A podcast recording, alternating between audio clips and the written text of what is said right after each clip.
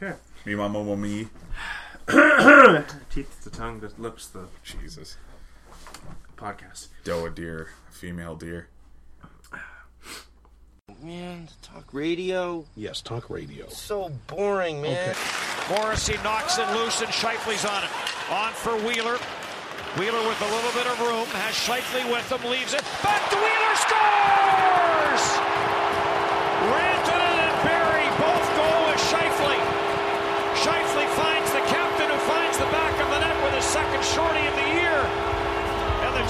Maybe it's the crazy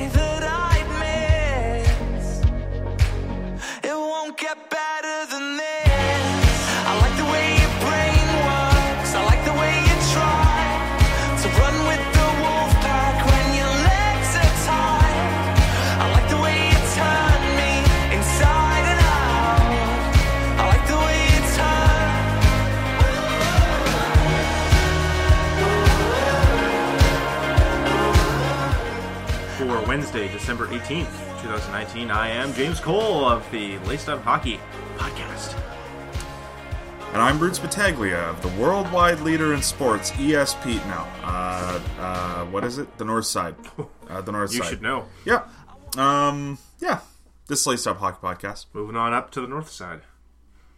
Yeah, I think you've made that joke before. Have I? I think oh, so. that's too bad. I thought so. I thought I was saving that one in my back pocket for a, a rainy day, Yeah, well. for an odd Wednesday. As we've mentioned before on the show, your memory is starting to fade, and it might be time for a, a, a routine brain scan, perhaps, at the hospital. Wouldn't hurt. Couldn't hurt. No, Nope. no. Might help. Yeah, y- very good chance it Yeah. might help. There you go. Uh, at least alleviate some stress off your poor girlfriend and Get get out ahead of this thing. you Yeah. it's glad. Good thing we caught it early. It. Yeah. Uh, What is it? Yeah. Early Um, onset.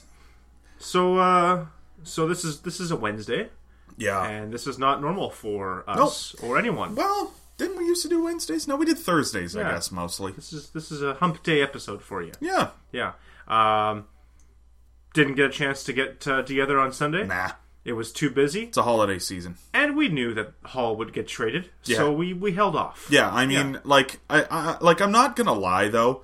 Like, as much as we, like, you made the joke on Twitter about how, um, you know, we didn't record because we knew Hall was gonna get traded, but like, Chris Johnston did say on Friday that Taylor Hall will not make it like further than Monday Yeah. as a member of the New Jersey Devils, and lo and behold, Monday afternoon, he's traded. Yeah. So like we did actually kind of know it was probably going to happen. Like I, I take I take Chris Johnston's word uh, like it's the gospel. You know what I mean? Like I, I if he says something, I believe him.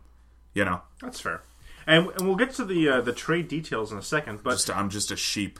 I want to, spoon uh, feed me any information that they want. I wanted to start off by asking you something. Yeah.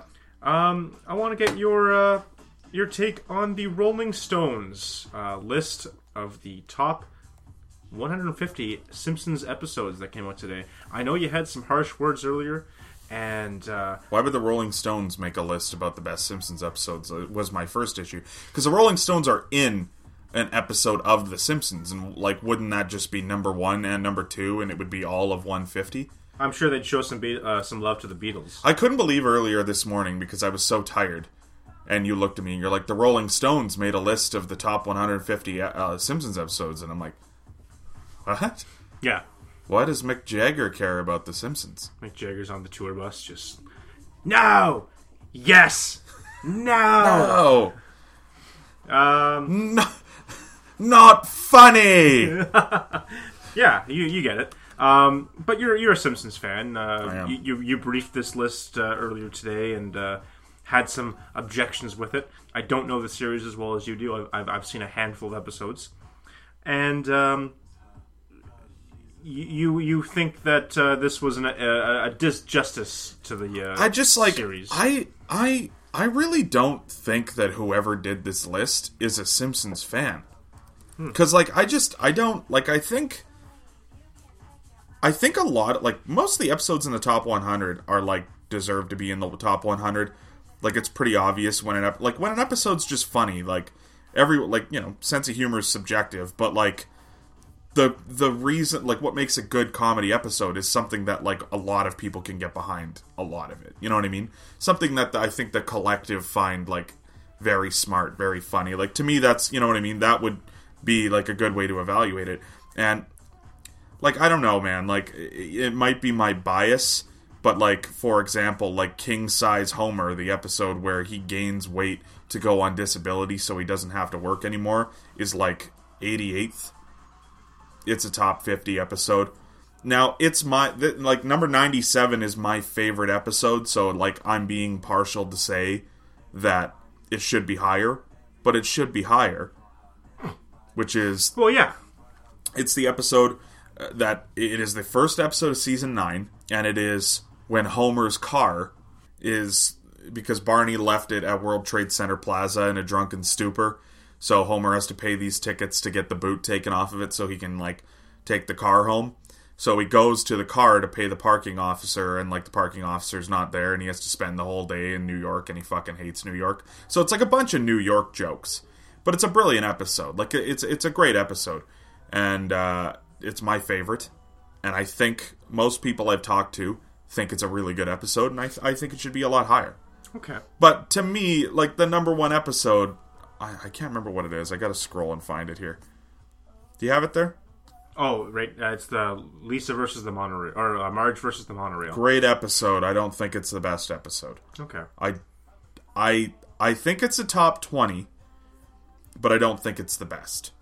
Okay. Lisa the vegetarian, like, give me a fucking break. That that that's not number two. It, it's it, I'm not even sure that that's a top fifty.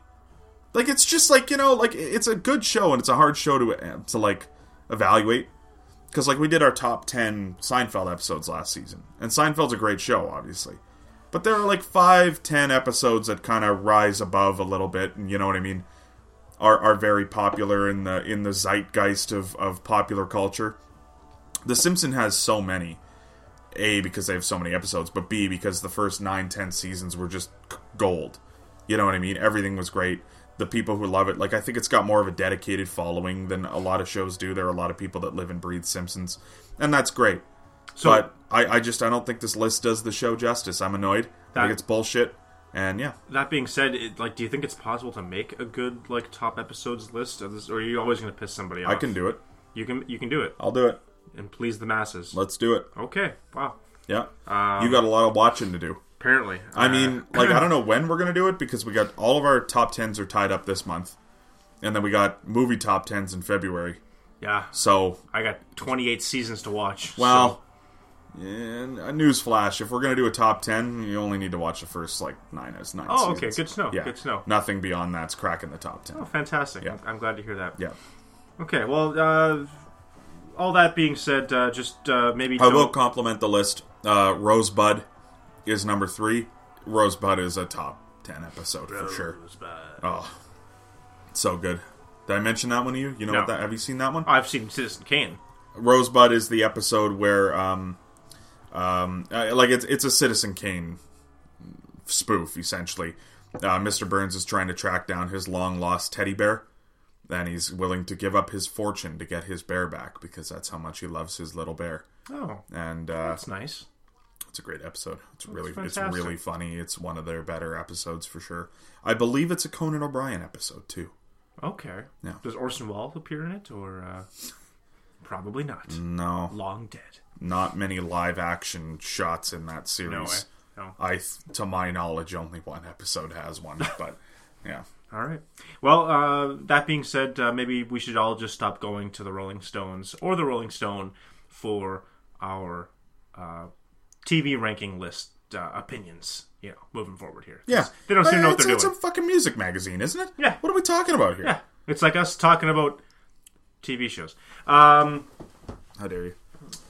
so yeah, so to kind of get back to where we were at the beginning of the episode here, Taylor Hall uh, traded to the Arizona Coyotes. Um, what did you think about him going we're to Arizona? We're going to talk about hockey this week. Yeah, Um, what do I think about him going to Arizona? was it surprising? A little bit. I'm not going to lie to you. I kind of underrated uh, John Chayka's ability to pull off a move like that. Um, like he got Kessel, and I get that, but like I don't know. There's something. There's something else with Hall there. Like I don't. this was not a move that they had to make, and I think they kind of had to make the Kessel move in a way. But with Taylor Hall, like because this is potentially a pure rental, it's surprising. Like uh, it, it's surprising. Was the cost high? I'll, I'll update here. Blake Speers also going with Taylor Hall to Arizona in exchange for a 2020 conditional first round draft pick, a conditional 2021 third rounder, uh, and forwards Nate Schnarr, Nick Merkley, and defenseman Kevin Bahl. That, that is a lot to take in because there's some names that you recognize that you probably have forgotten about. There's some names that you probably don't recognize because you've never heard of these guys. And then both picks being conditional is a little wishy washy in terms of what the Devils are actually going to get out of this at the end of the day. I don't. I I can't imagine how poor all the other offers were, because, like, if this was their best offer, I I, I, I- don't know. Like like you you have to trade him. I understand that, but wouldn't it have made more sense just to wait some time and see maybe if his value does go up?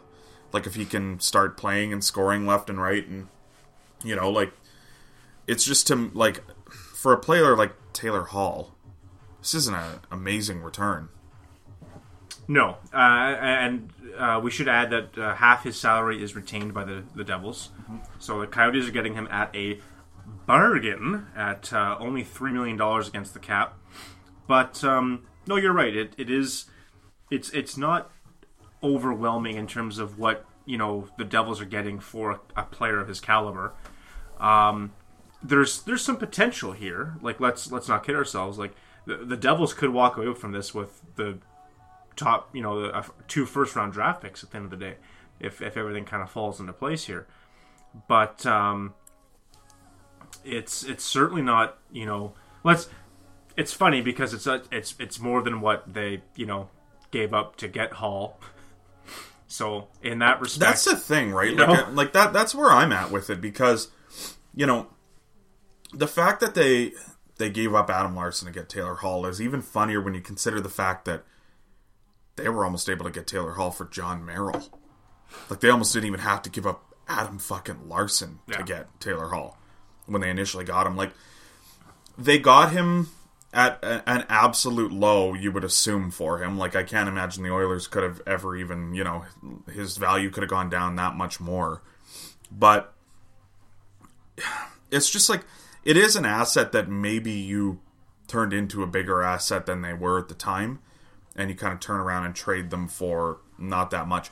I I, I don't know. Like I think this is why and we've been kind of talking about this a lot this season. This is kind of why I'm over Ray Shero. I think in New Jersey is. You know, you get Subban cheap, and I understand that. And you get Gusev, and you get these players, but like, did they really, really believe that they were going to be contenders this year? I think because so. it, it, because they probably should have traded Hall in the offseason because they probably would have got more for him. And now here we sit here and it's you know their best player, largely their best player is gone. With I'm not thrilled with any of these pieces at all.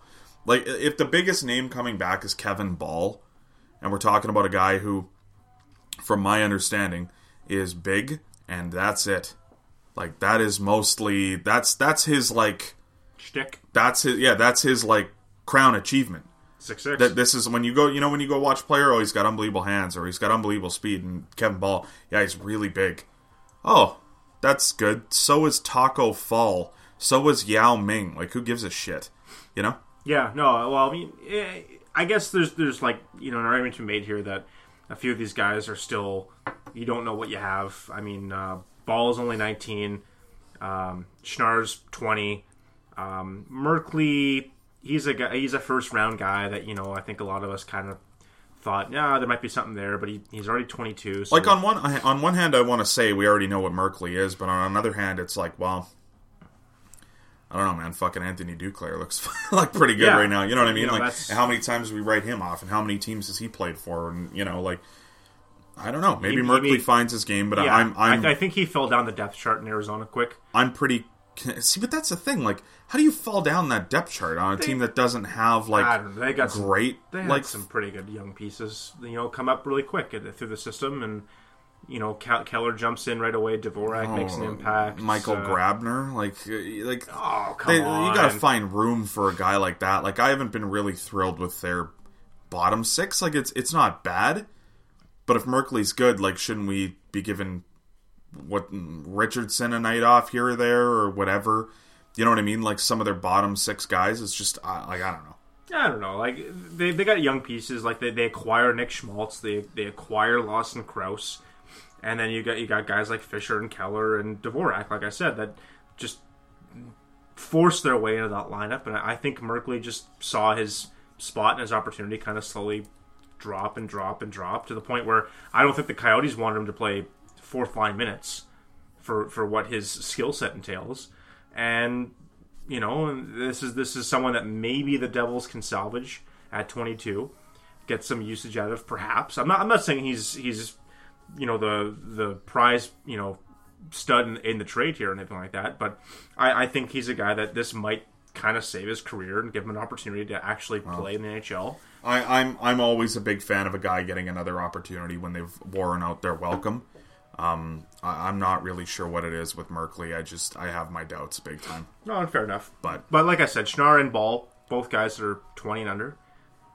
A lot Like, of room like to grow there. going back to what we said too though last week about the Devils is like you know there should be no shortage of opportunity for Merkley in New Jersey because like you know Yeah. Oh yeah. we're gonna keep sticking 27 year old Kevin Rooney out there instead of 22 year old kid you just gave up the best player in your franchise for. Okay, you know, most talented offensive player you guys have had in about six seven years, and you traded him for Nick Merkley. So let's let's go here. You know, Yeah. Um, so we'll have to see how those those guys play out for the Devils. Uh, I think the big thing here for them is is the draft picks. Um, so the first the first rounder of this year um, is lottery protected, which is I guess kind of ironic when you're talking about a Taylor Hall trade. But uh, if it if it's top three, the Devils will have to wait. I, I think it's more or less a foregone conclusion that the Coyotes are going to make the playoffs, so that won't be an, a concern. Um, but it, it's the conditional third that's that's got some people kind of confused. Um, can upgrade to a second if the Coyotes win a playoff series, or if Hall resigns in Arizona, or uh, is upgraded to a first if both events occur. Um, I like their chances at winning a playoff series. I don't love their chances at resigning Hall. Is there any chance he stays in Arizona? Can they can they talk him into the desert? I mean, one thing that works against um, the Coyotes, and like I, I just I don't really know how anyone could see it otherwise, is they they they are fine at center, but they don't have any any stars at center. Like they're, they're not stars. The closest thing that they have to a number one center, in my opinion, is probably Derek Stepan, and he's been playing a little bit below what he should be doing. Their best centerman this year has been Christian Dvorak, who is at best a good second line center, I would say. Um, yeah, but he's not a first line guy. You're looking at a guy who is probably closer to Matt Stajan in his prime than he is to, you know, fucking Evgeny Malkin. You know, so I don't know. Like I, I'm, I'm skeptical on that because I think that that's a big issue. When you're a really talented winger, you want to know that when the cards are on the, you know, when the chips are down and the game is tied with two minutes left, that your coach can toss you out there with someone who, you know, is going to help you, is someone who's going to have a lot of skill, going to be able to bail you out. I don't really think the Coyotes have a guy like that. And that's a problem for me, and I don't really know where they're getting one in the immediate future. Um, you know, they got good prospects in the pipeline, Oh, but Barrett, Barrett Hayton um, looks like he could be the guy. yeah, I, I like Barrett Hayton a lot. I think Barrett Barrett Hayton's really good, but you know that hurts. I think, and and that's a big thing. You know, uh, I, I've heard people mention they don't have a rink for next year, or you know they they've never had a rink. Like, they, they, they, when was the last time they had a rink deal? Like more than two years in advance. Like it, it just doesn't happen. They never have a rink. So I'm not I'm not overly concerned about stuff like that. Um, you know, concerns within the ownership and things like that. I, I don't know. I, I, I think those things have a way of working themselves out. you know, the Coyotes haven't been a disaster for a long time, and I, I don't see them becoming one anytime soon, especially with John Chayka at the helm. He knows what he's doing. So I think that there are reasons to resign there. I understand why people are skeptical, but if I were Taylor Hall, I would be definitely considering it. Really? Okay. Yeah. Um, you, I mean, like this is a first place team right now, as as it stands, as of today, they are uh, first place in the Pacific. And uh, say what you will about that division, you know, it's on paper it looks like it's the weakest division, but uh, they're there, and and that that's that's you know the situation right now for them. Um, and you got Taylor Hall coming from the last place Devils, so um, it's obviously a huge transition. I I don't see how he doesn't hit free agency and just you know get himself in a situation where I think he owes it make- to himself to Yeah. talk to some other teams, regardless of where he got traded. Um, you know, maybe he still gets traded again this year. Like who the hell? Who who knows? But I think he owes it to himself to at least listen because um, here's one thing about Taylor Hall that I don't really think anyone can dispute in any way, shape, or form. That guy has put up with a lot of shit in his career, a lot, and I think he owes it to himself to go and answer some phone calls and say, "All right, you're going to give me 100 million dollars. What else are you going to give me? Like let's let's hear what else I'm getting with out of this too." Yeah. I think he owes it himself to to get completely wined and dined, and you know, good Now, for him. Here's here's an interesting um, scenario that I'm I'm not saying is, is going to happen or is even likely to happen, but we saw him uh, come out the last you know day with some comments about his time in New Jersey, and he he genuinely seemed to enjoy you know what what he accomplished there. You know MVP, um, his first playoff taste um, of his career.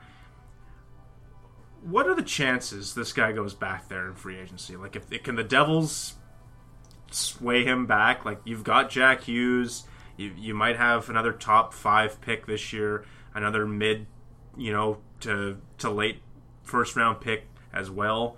Um, you could be add, adding some real good pieces here Sure. to a team that might be looking to contend sooner than later.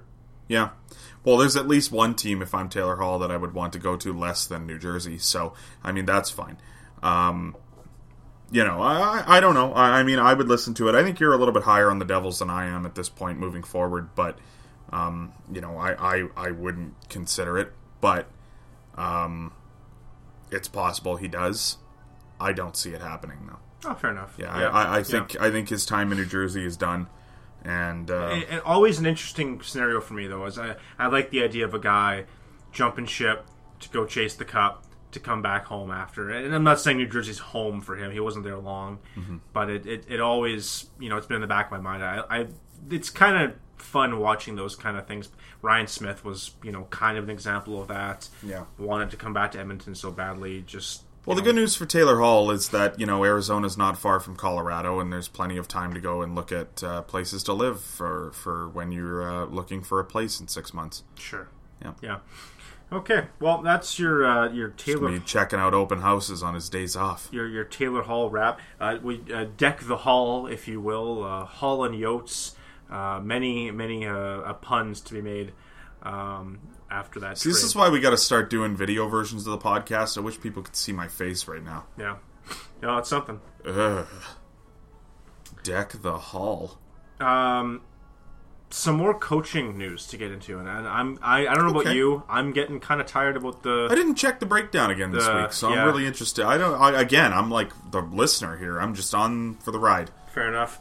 I, I'm I'm kind of getting sick and tired of, of the the whole who are we going to talk about this week coaching thing that has Okay. kind of been taking over the league uh, the past month. I think it's all stuff that needs to be said. It's just getting like kind of insert coach X into scenario Y Here- and here- discuss. Here's what I'll, I'll, I'll say to, to somewhat piggyback off of what you just said. I'm getting sick of the fact that everyone feels a need that they have a place to have an opinion on it as well.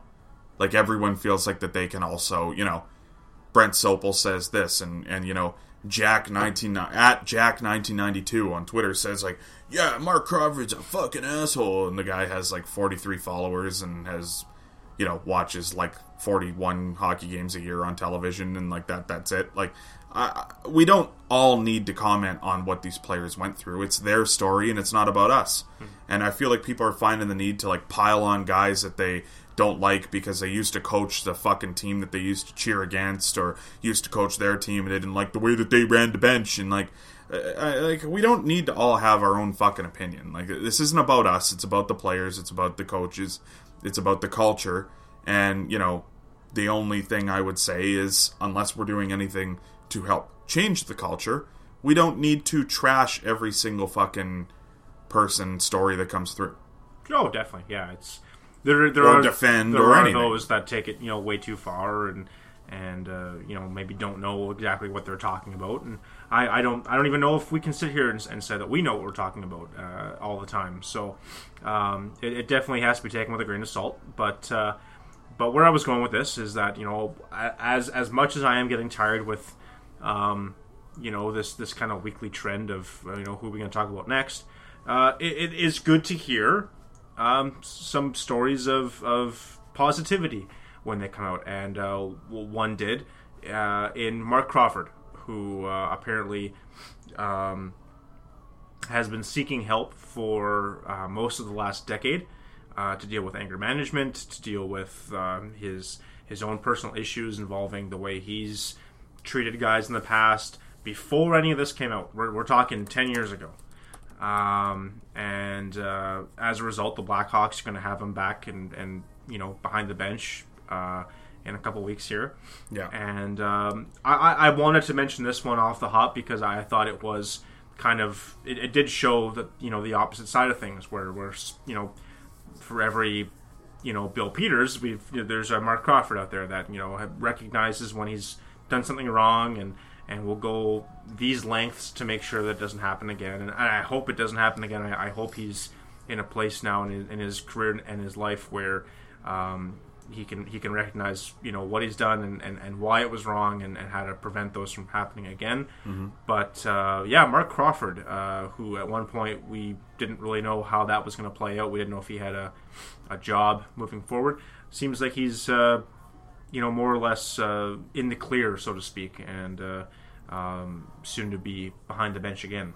Yeah, yeah. I think it's important, um, you know, to to understand that, uh, you know, like to go back to what I was saying earlier is with a lot of these guys, we are dealing with human beings, and and you know maybe maybe us judging these people and forgetting that they're human beings isn't the most important instance of forgetting, you know, the humanity factor in all this, and maybe the more important thing is, you know, the coach forgetting that the player he's treating like shit is also a human, you know, and you, you know you can say that too. And all all I would say on this is, you know, even as someone who has always wanted to like Marc Crawford, you know, I do understand that these are guys, and and you know, in the heat of the moment, in the heat of the sport, things get worked up it's not to say what Marc Crawford did was right because it's not, but I think it's important for him to, you know, it's important for us to understand that Marc got to a point roughly 10 years ago where he said, you know, th- this isn't working for me. This isn't working for anyone.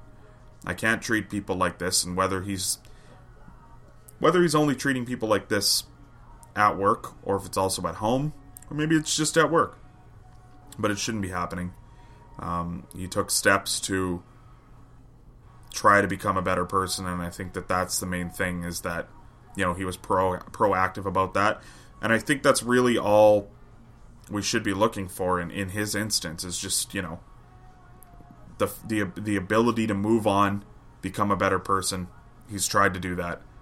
Whether or not it's succeeded I don't know. I don't know him personally but I, I wish him all the best and um, I, I'm happy to hear that you know he, he has changed because by all accounts, a lot of people have said that he's a different person than the one that you describe Right. um, in the stories of the early 2000s, late 90s, you know, and um, you know he's he's an older he's a he's an older guy. Like he played in an era where you know Things things, were were, a lot more fucked Yeah, up, and he learned maybe learned the wrong way, and at some point had that moment where he kind of realized, you know, this can't be right. Like this, this doesn't make sense. You know. Right. No, for sure.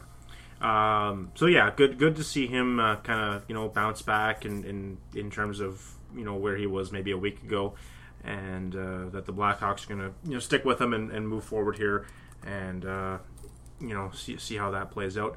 Uh, on the flip side, Pete DeBoer and Jim Montgomery were both let go this past week Yeah. uh, from their respective clubs. Uh, Pete DeBoer, uh, last I heard, uh, was a you know hockey decision, yeah. a uh, performance related issue, not not anything t- to do with behind the scenes stuff. Whereas Jim Montgomery seems to be the complete opposite. Yeah. A guy fired at kind of you know the peak of the season for the Dallas Stars when things were on track and going well Yeah. and we still last uh, last we heard uh, don't know uh, the exact details of Montgomery's firing. Um, only that it came out, you know, within you know 24 hours of the NHL coming forward with this whole code of conduct uh, policy and uh, how they're going to uh, address hiring coaches and staff moving forward. And so the Dallas Stars have moved on from him. Um, I guess we'll, we'll, let's start with DeBoer because I, I think that's you know a, the hockey related you know issue here. Um, surprised by the firing? DeBoer? Yeah, Yes and no. I mean, the Sharks clearly haven't been playing great hockey this season. They went on a little bit of a stretch there, but I mean, I, I think you have to take winning streaks with a grain of salt sometimes and understand that you know you, you can't be on a winning streak all season. To me, I think that this was a team where they clearly needed to make a change at some point, and um, they're supposed to have a dec- decent roster and they're not playing that well. The goaltending, for whatever reason, has fallen off the face of the fucking earth the last year and a half. And not that Aaron Dell's anything to shake a stick at, but Martin Jones used to be a pretty good goaltender. And you know, I've said it before on this podcast. I'll say it again. I don't. I don't think I've ever seen a professional athlete um, have the bottom fall out from underneath them quite the way that Martin Jones did. And at some point, there needs to be some more of an explanation to that. They do give up a decent amount of high danger scoring chances, but they also don't get a lot of high danger saves. So uh, I don't know. Like like this was a move that I understood it. I will say this: um, unless DeBoer lost the room, I don't think that they made an upgrade here coaching wise. They definitely downgraded in in what they what they did. Um, but yeah. what Bob, are gonna, Bob what are you gonna do? takes over behind the bench. Yeah. I'm, I wasn't a fan of the hiring in Florida, and I'm not a fan of the hiring in San Jose. I, I don't see it with him. But yeah. Hired, Yeah. uh, promoted from within. We should add. Um, um, I, don't, I don't know. I, I guess there's a lot of guys in the market, but no one that you'd really want to chase down. I, I No, I mean, like, oh, there's definitely worse options than Bob Boughner, but um, I don't see Bob Boughner being a Stanley Cup winning coach for the San Jose Sharks. not a is- guy that can turn this season it. around. At least, No, no. the Boogeyman. Yeah, um, Aren't you supposed to be afraid of the Boogeyman too? that's that's probably not a, a good way to, you know, headline his tenure as a coach. Fuck. Over under on Bob Boughner, eight hundred games, Over. six thirty. Oh. Okay. I thought he had a silver stick. I'm not gonna lie to you. Really? I thought he was a thousand game guy. I didn't think it was quite there, but around the mark. In those 630 games, he had 72 points. Nice. Not a big, uh, not a big scorer, Bob No. Boughner.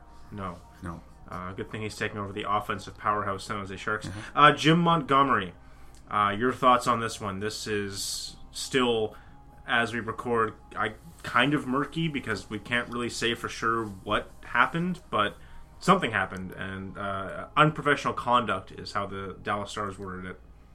All I can think of is that radio interview. But aside from that, I don't know what they could be referring to.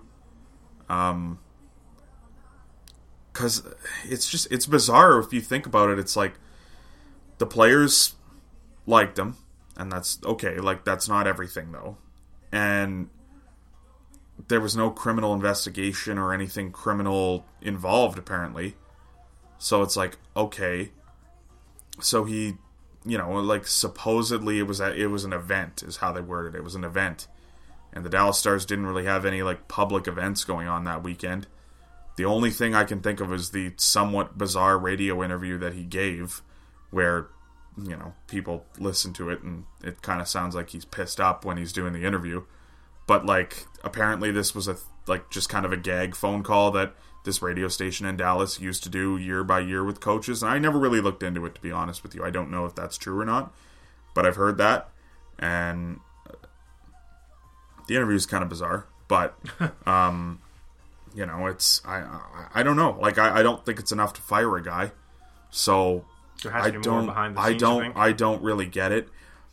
All I will say on the Montgomery thing, and I know this isn't why he got fired, but I did allude to it on last week's episode that I wouldn't be shocked if he got fired this year because I don't really know that he is the reason that Dallas has had more defensive success. Um, and I don't, I don't. There's something about him I never, I've never really bought as a great head coach either. They're very inconsistent. Um, although they did look like they could do damage in the playoffs last year and have since dug themselves out of a catastrophic hole this year. So I, I don't know. I, I don't really know what to think of Jim Montgomery. He is going to go down as one of the most mysterious eras of a head coach in the last 20 years because it's I don't know what to make of his time in Dallas. Yeah. It is a very very bizarre legacy that he's going to leave behind here. I can't remember the last time a, a, a team sitting third place in a conference fired a, a, a head coach mid-season. Um, so you'd have to assume that there's there's a bigger picture here. There's a bigger story somewhere. Uh, Jim Nill knows something, uh, et cetera, et cetera. But uh, the players sure don't seem to understand it. Uh, Jamie Benn um, addressed the media after the firing and said, you know, we're, we're all kind of wondering what happened here. We'd all like some answers. And, Yeah. and Tyler uh, Seguin said that he hoped that he would be the last head coach that he ever had. He wanted to play for Jim Montgomery Yeah. forever. Yeah. And to me, that's just because he cl- clearly seemed to treat at least his stars very well. Mm-hmm. I don't know if he was treating everyone in that room well, and maybe that ends up being what you know. Yeah. It, it it's was- not necessarily a situation of abuse, but maybe he was sure. being unfair, or not. They found that unprofessional. Like I really don't know. The NCAA uh, history also could play a part in this because uh, the NCAA, um, at least in the hockey front, has always been difficult when it comes to releasing information and, and things getting out. And um, so maybe we're looking at something that happened many moons ago as opposed to with the Dallas Stars. I'm I'm pretty sure because I mean like this happened what a week ago now. It was probably over a week ago. It was right after we released. So you know, but I'm pretty sure I remember them saying that this was something that had happened over the weekend. oh, really? Like this was something that had just happened. Okay. Yeah, because I'm sure we would know more about it if it was a path. Like, it's just to me, it's got to be an isolated incident. You know what I mean? Like, it's got to be something that was recent and eh, the people in the organization know about it, and maybe not a lot of people do. Like, just not a very public thing. Sure. Because I feel like things would have come out by now. Fair enough. I don't know. It's it's a really bizarre. It's a really bizarre legacy he leaves behind. I got to tell you too, not to try to make light of Jim Montgomery here. Um, I'm looking at his playing statistics. I don't think I have ever seen such a bizarre um, stat line of playing statistics. It was like, oh, he played five games in the NHL this year, and then the next year he played in Denmark, and it's what the fuck? Like this guy just hopped around everywhere. There was no rhyme or reason to where he went or where he played. It's bizarre. It's all bizarre. It, it seems How bizarre. It seems How bizarre. bizarre.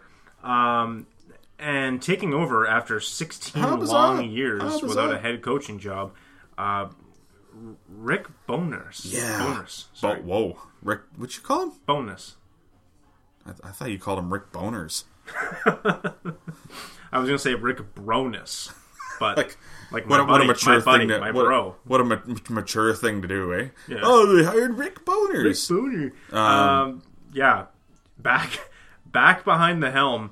yeah. Um, looking good so far under him. Like, let's not lie here. He's What's What's interesting to me about Rick Bowness is I'm not necessarily a fan of him as a coach, like because I, I don't know.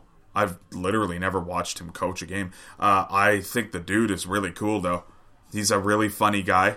I like Rick Bowness. He seems like a good guy. I want to think he's a good guy. He's been around the game for, or like, been around the NHL specifically for 35 years or, no, not that many, 30 ish. Uh, his first head coaching job was at the age of 34 with the Winnipeg Jets in 88 89. Yeah. Like he is the it's fucked up to say, but he is the longest tenured NHL coach in the sense that he started coaching the earliest of everyone in the NHL. It's crazy to think Yeah. about. But One, um, um, one winning season back in 91 92. and that's a thing though, right? Like that's what's always been interesting to me. If you look at his track record, like he's never really been given an opportunity though. That's the thing. Like he was always set up to fail everywhere he went. And I don't know, like there honestly might be this might be like one of the greater hockey stories ever. I mean, we'll see. But like if he actually can coach this team and they can go on a run and he becomes the coach there, think about the grind that he's fucking endured over the years to get there. Is 31 years at the NHL level to finally get a team that you can do something with. You're interviewing for job after job after job, and you never get them, and you never get them, and it's like, are you gonna ever get your opportunity to run that bench? I did find it funny, although somewhat alarming, but this is kind of Rick Bowness's uh, uh, sense of humor. Was they asked him, you know, what's going to be different between coaching now and and you know like having coached like in a different era NHL, and he's like, well, I haven't run a bench in 15 years, so I guess we'll figure that out as it goes. we'll figure it out as it goes, he said. No, no, we're trying to make the playoffs here, Rick. It's got to be a plan. Playoffs! Trying to win a game, trying to make a line change. Fun fact he has already matched his uh, season total wins from the 03 04 season in which he was fired from the Phoenix Coyotes. Good gravy. going 2 12 and 3 at that at that time um, so yeah all the best to him because like like you said like i i think it's it's really kind of cool that he's back in the nhl as a head coach after you know 15 16 seasons here and uh, be interesting to see what he can do with the dallas stars who you know seem to be on the up uh, playing well as of late and find themselves uh, back in the playoff uh, picture Dallas. uh, yeah I have to I have to correct you on something too, just so people are aware uh, about Rick Bowness. Rick Bowness was not fired in Phoenix; he was the mid-season replacement. no way Um, so No. Rick, Rick Bowness has only been fired uh, from two of his jobs, I believe, and uh, potentially in Ottawa was because he basically told the management to go fuck themselves, well that he did yes which was Um, great. I don't know. Have you seen that interview? I have. it's awesome. It's fantastic. Good for him. Yeah. Because holy shit, you should see this roster he had to work with. Wasn't great. the, the guy won like 25 games in three and a half years as the coach of the Ottawa Senators. And he got fired in, uh, what was the year? 1996. Best player on the team was Alexei uh, Yashin and Daniel Alfredsson. Uh, the next was uh, Sean Hill, maybe? Maybe like Alexander Daigle? I don't know. It's, it's not a good team. Not great. The goal they had three goalies, two of which I've never heard of. It's just it was a mess. Uh, yeah. So I guess we'll see what happens with him and the Dallas Stars moving forward. Pretty cool too. They fired Rick Bowness, replaced him with Dave Allison, then fired him. Yes. Uh, fun fact: only time two coaches fired in the same season. Want to know something cool? Yeah. You know who's on that coaching staff? But up, up, Doc and Eddie. I remember the 1995-1996 Ottawa Senators. Daniel Alfredsson from Gothenburg, Sweden, out there playing with greats like Martin Straka, Randy Cunneyworth, Vigneault, Trent McCleary. Uh, Vigneault was there, and Glenn Chico Resch was there. Chico, Chico. Chico, Chico. Big fan. Yeah. Um, one other thing that did come out from the NHL um, Board of Governors meeting that the uh, code of conduct. Are you are you done on Rick Bowness? Yeah, yeah. Oh, I just want to say I wish Rick Bowness all the success in the Oh, world. I hope I'm really on Dallas's bandwagon. Big fan now. of Rick Boner. Not not yeah. not to you know, not not that I'm piling on Jim Montgomery, but like I said again, I was kind of always just a little I don't know, the dude always kind of sketched me out and I don't really know where to go beyond that. But um I've always liked Rick Bowness. And uh, fun fact: when you and I play the roster game uh, and we're guessing rosters, it's always a good idea if you're trying to guess a coach to to get back into the game uh, to guess Rick Bowness because he would probably was on the coaching staff. He's been around. He's coached every team in the NHL. Not really, but pretty close. Yeah. Um, so yeah, uh, Montgomery fired after the code of conducts uh, released by the NHL. Also coming out of that uh, board of governors meeting, uh, the fact that there will be no World Cup in 2020. Yeah. Um, not my favorite event. I know some people are into it. Um, the idea of you know best on best tournaments are you know they're, they're fun. I, I think there's something there in terms of entertainment. Um, do you, do you think this means we're going to the Olympics? Like, is NHL gonna you know? Oh, no. no, I'm are you kidding me? China, big market. NHL likes the Chinese market. We're going to the Olympics. That's great. Um, no, I don't think they're going. I, I, I, I, I mean, at the end of the day, like again, th- this is the funny thing, right? Like, I understand we have to talk about this, and you, definitely have more of an opinion on me. But I, I've stated before, and I'll say it again: I will watch the Olympic hockey. I really don't care if if they go or not. Like, probably, I don't know. Maybe in in twenty years, I'll think differently. I I feel like at this point in my life, I could live without seeing another NHL Olympic hockey game. I really don't care. Well, But I at the end of the day, here's what I do think is I know a lot of these guys want to play for their country, and I would like to see them have the opportunity to do so. Um, because I am rooting for all these guys at the end of the day. You know, they've all worked hard to get their dream, and it's one more part of their dream that they may or may not get to achieve. And I think that that part is unfair to them. Uh, but at the end of the day, I, I, I don't know. It, it doesn't bug me, and I don't really have an opinion either way. I mean, to be quite honest with you, if I were Gary Bettman, I kind of, I understand where he's coming from. I get it. Um, but but there's whatever. there there is the argument that the NHL wants into that Chinese market, and what, Oh, they clearly what- do. What better a way than to Huawei put sponsors your- their fucking Yeah. uh, their Hockey Night in Canada exactly. broadcasts. So and, so know, what better way to, to promote your stars than to send them all to China China, play a game that actually matters in front of China, um I, I think that- billions and billions and of, of people. billions. No, you're, it, you joke about it, but it, it's the actual fact of the matter is that uh, the KHL is is they've got a team in there. They they see the market. It's in their back door, um, and the NHL is, Ah, is sitting Star. there going like, you know, we we can't lose out on you know 1.8 billion people to the KHL, uh, be you know as as a competitor in the sport. So um, from a marketing perspective, I think the NHL should be dying to go to China and, and say, here's Sidney Crosby, here's Connor McDavid, here's Jack Eichel and Austin Matthews, and you know enjoy because like let's not let's not kid ourselves. They're a treat to watch when they get everybody on the same team, best on best. It's fun. Uh, sorry to Denmark and to Belarus, but everybody else is having a good time in that tournament. So I think they should go. The only reason I want to see them go is because, like, at first I always thought that they were kidding, but there's more and more of like the American hockey writers being like, "Well, yeah," and like this is bullshit because it's our time to beat Canada, and like I'm hearing more and more of that, and I'm like, "Wait, you guys actually, you guys actually think that it's your fucking time? Really?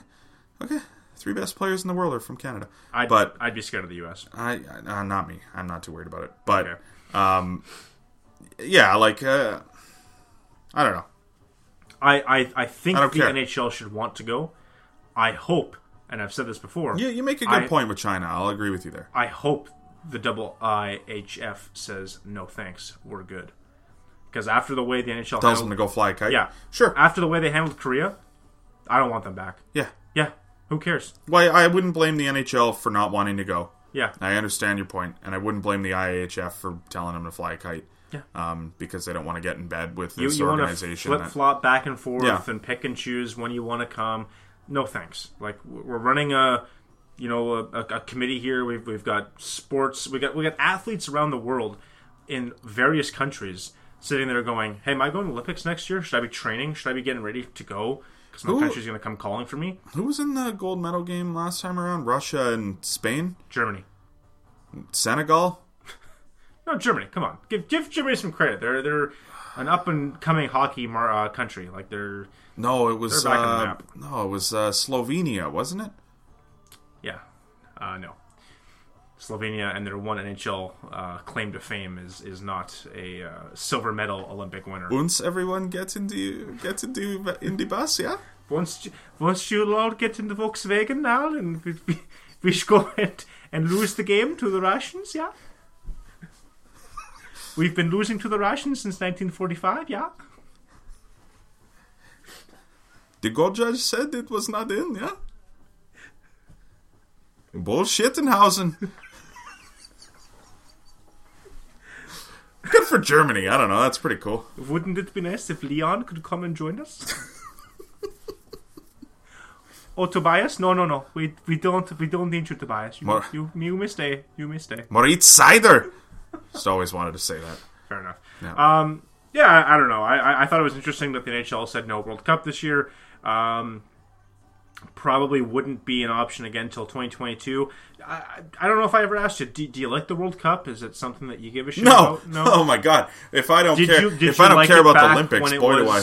an every four-year event when Martin No. Was winning it no four? No, and I never watched it until uh, they did the one a few years ago, years and ago. I really didn't watch that one either. So uh, I watched. I watched the game with the, the the infamous overtime, the three on three with Sure. McDavid, or sorry, with uh, MacKinnon. well McDavid and MacKinnon and Gaudreau, and Yeah. you know I, I definitely watched that, and I, I thought it was entertaining, but it's just I don't know, it's hard for me to get into it, and I don't really know what it is about it, um, other than, and I think I've told you this before, I grew up dreaming of winning the Stanley Cup, and I never really dreamed of grow, like winning an Olympic gold medal, and I definitely never dreamed of winning a what is it? What do they get for the World Cup? The A- World Cup. uh, oh, it's a oh, it is a cup. it's a cup. It's a thing. It's a little statue thing, but they call it the World Cup. What's it? What's it look like? Like what's it made out of? It's Glass? like a little shard of something. It's Glass? maybe glass. Yeah, Diamonds? could be some sort of jewel. Am- imagine it was like amethyst or something. Just a big hunk of amber. Yeah, Um, I, I don't I don't know. It's fine and Do you think there's a place for a best on best tournament in hockey? sure. And how would you how, how would I- you go about that? Is- like- is it the Olympics? Is it World Cup? Is it a third party event? here's my thing it's not it's not for me it's kind of like the all-star game like it, to me it's they're not trying to market it to people like me because i'm i'm i'm nitpicky about hockey i'm not a casual fan like i'm i'm i like certain things in a hockey game i like strategies i like like i'm the type of person who likes watching one nothing games because i find them interesting Can't you you, know, have all that in a and- best on best though? Sure, you can, but I, I- I'm just saying, I I don't think that a best on best tournament is what you need to do to keep me interested.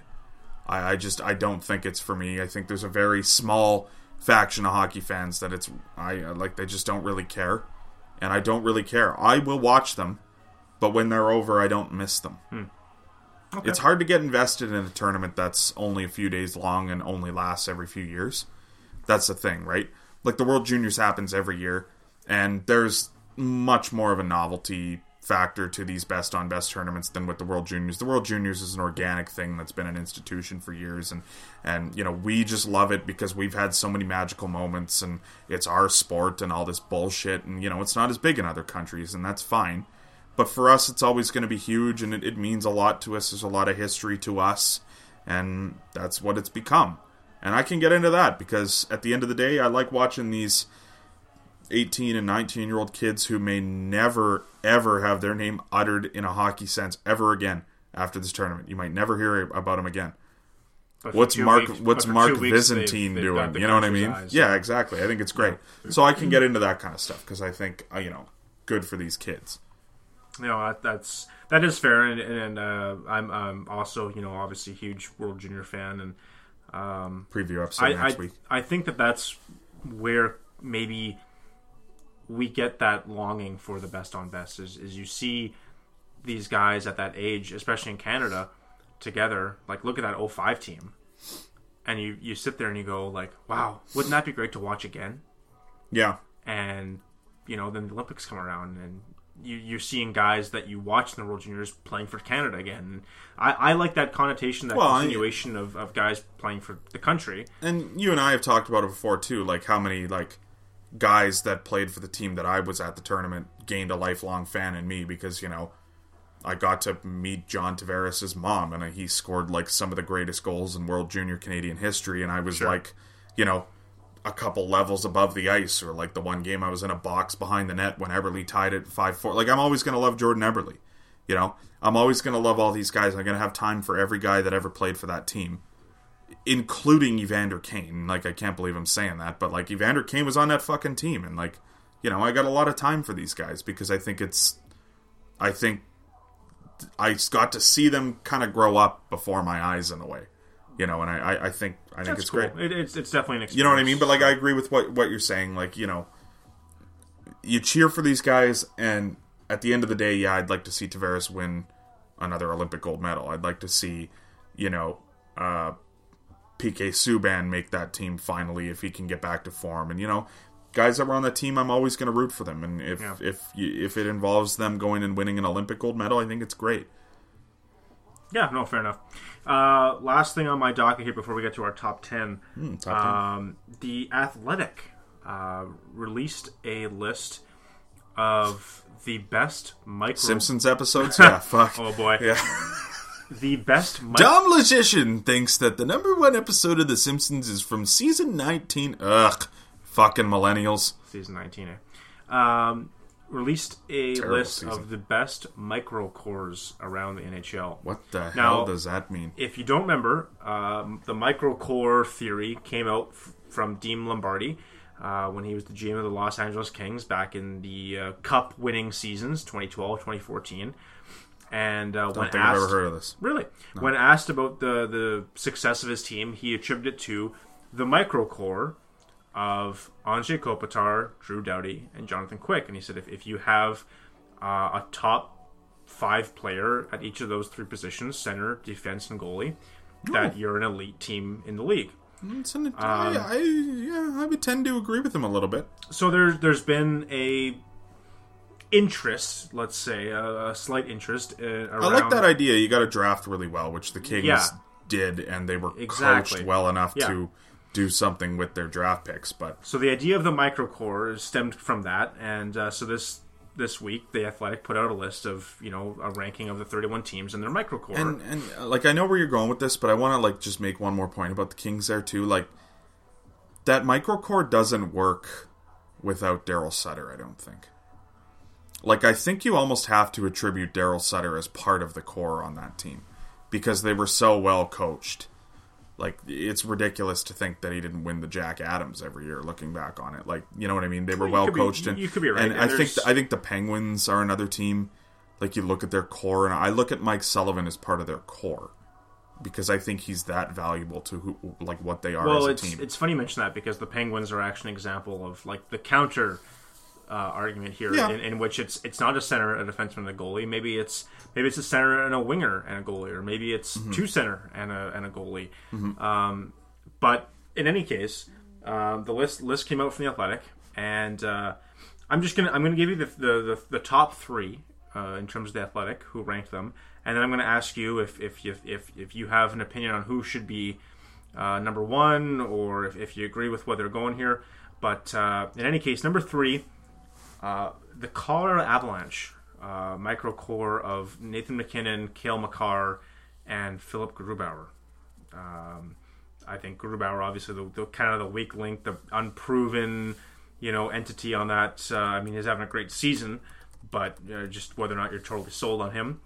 Uh, tied for first are the Boston Bruins with Patrice Bergeron, Charlie McAvoy, and Tuukka Rask, and the Tampa Bay Lightning with Brayden Point, Victor Hedman, and Andrei Vasilevskiy. Your uh, your immediate thoughts?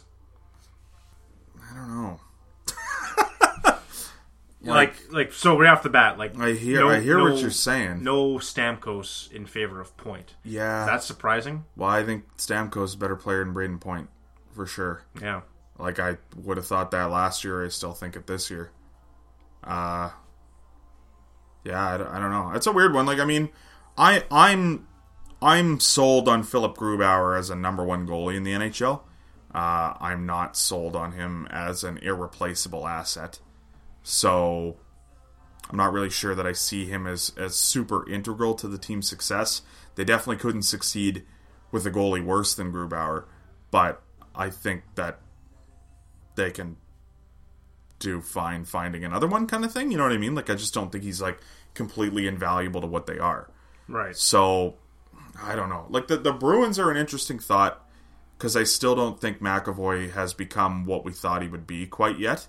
There's still a lot of time on him. Like it's really early there, and he's battling injuries his whole early career, and you know, good on him. I'm a, I, I I think he's a good player, but um, I don't know how much I buy that as like like Torrey Krug's a better defenseman to me. It's just Torrey Krug isn't signed into next year, so you know what I mean. Like to me, I, I don't know. Krug Krug is definitely the better defenseman, but um, Rounding out the pack, I'll add is uh, the New Jersey Devils, uh, who just lost Taylor Hall, uh, but feature Nico Hischier, PK Subban, and Mackenzie Blackwood as their micro core.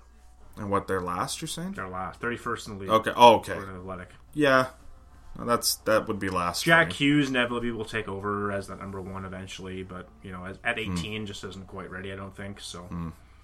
I think one team, and I mean it's it's again, I I understand why it's not on there, but I think there are a lot of arguments you could make with Philadelphia in terms of having a micro core. Like I I- think there is one there, and I mean take your take your pick up Yeah. front. They're 19th uh, Okay. with Couturier, Provorov, and Hart.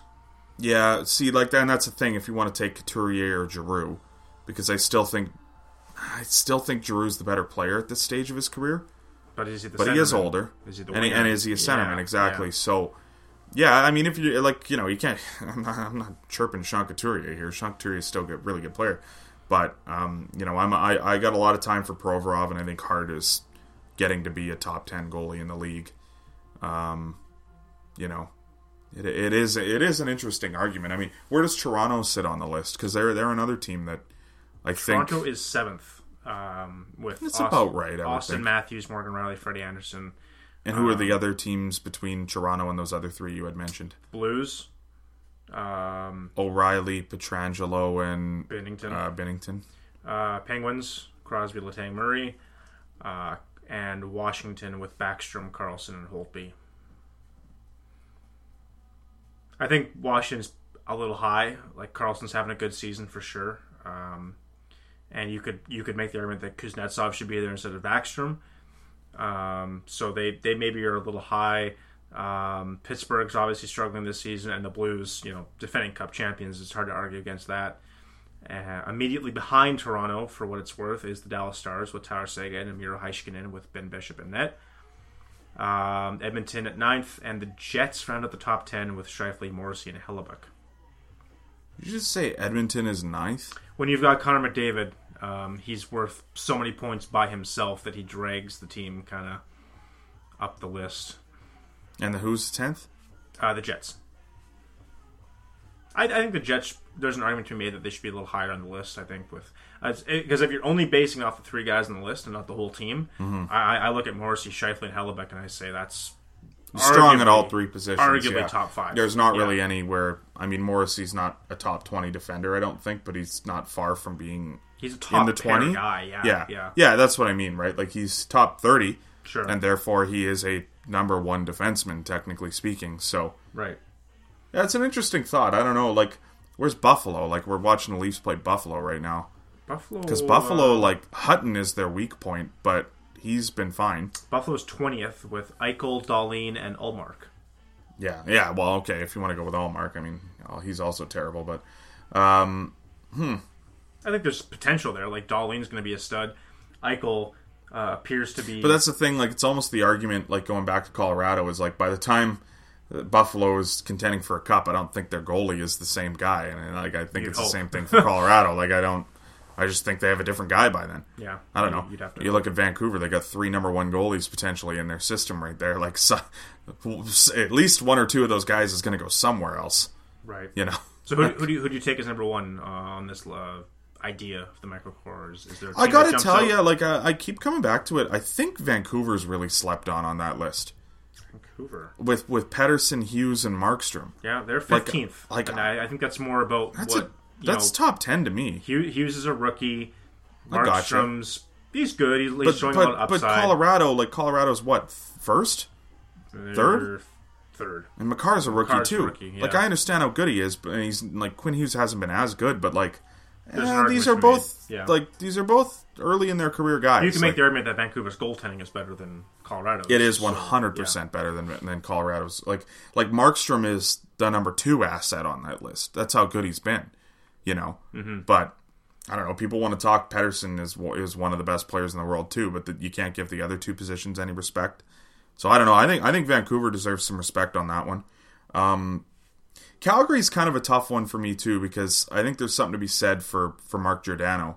Uh, I think there's something to be said for a few of their defensemen, but Big save, Dave. what what is big save Yeah. Dave is and like you know how but the, the thing with Rittich is like how many years are we going to go on and say what is Dave Rittich until you know 3 or 4 years from now and he's a 915 goalie every year and it's like what is Dave Rittich and it's like well he's a goalie he's the number 1 goalie but Mm-hmm. like I don't know I don't know what more the guy's going to have to do to to get us to actually say that he is the guy but I I understand like people are um not convinced with him and I guess we'll see. But One team that I think could make a big leap um, really easily would be Carolina. Uh, you got Aho and Sli- uh, Slavin, Slutton, Slutton.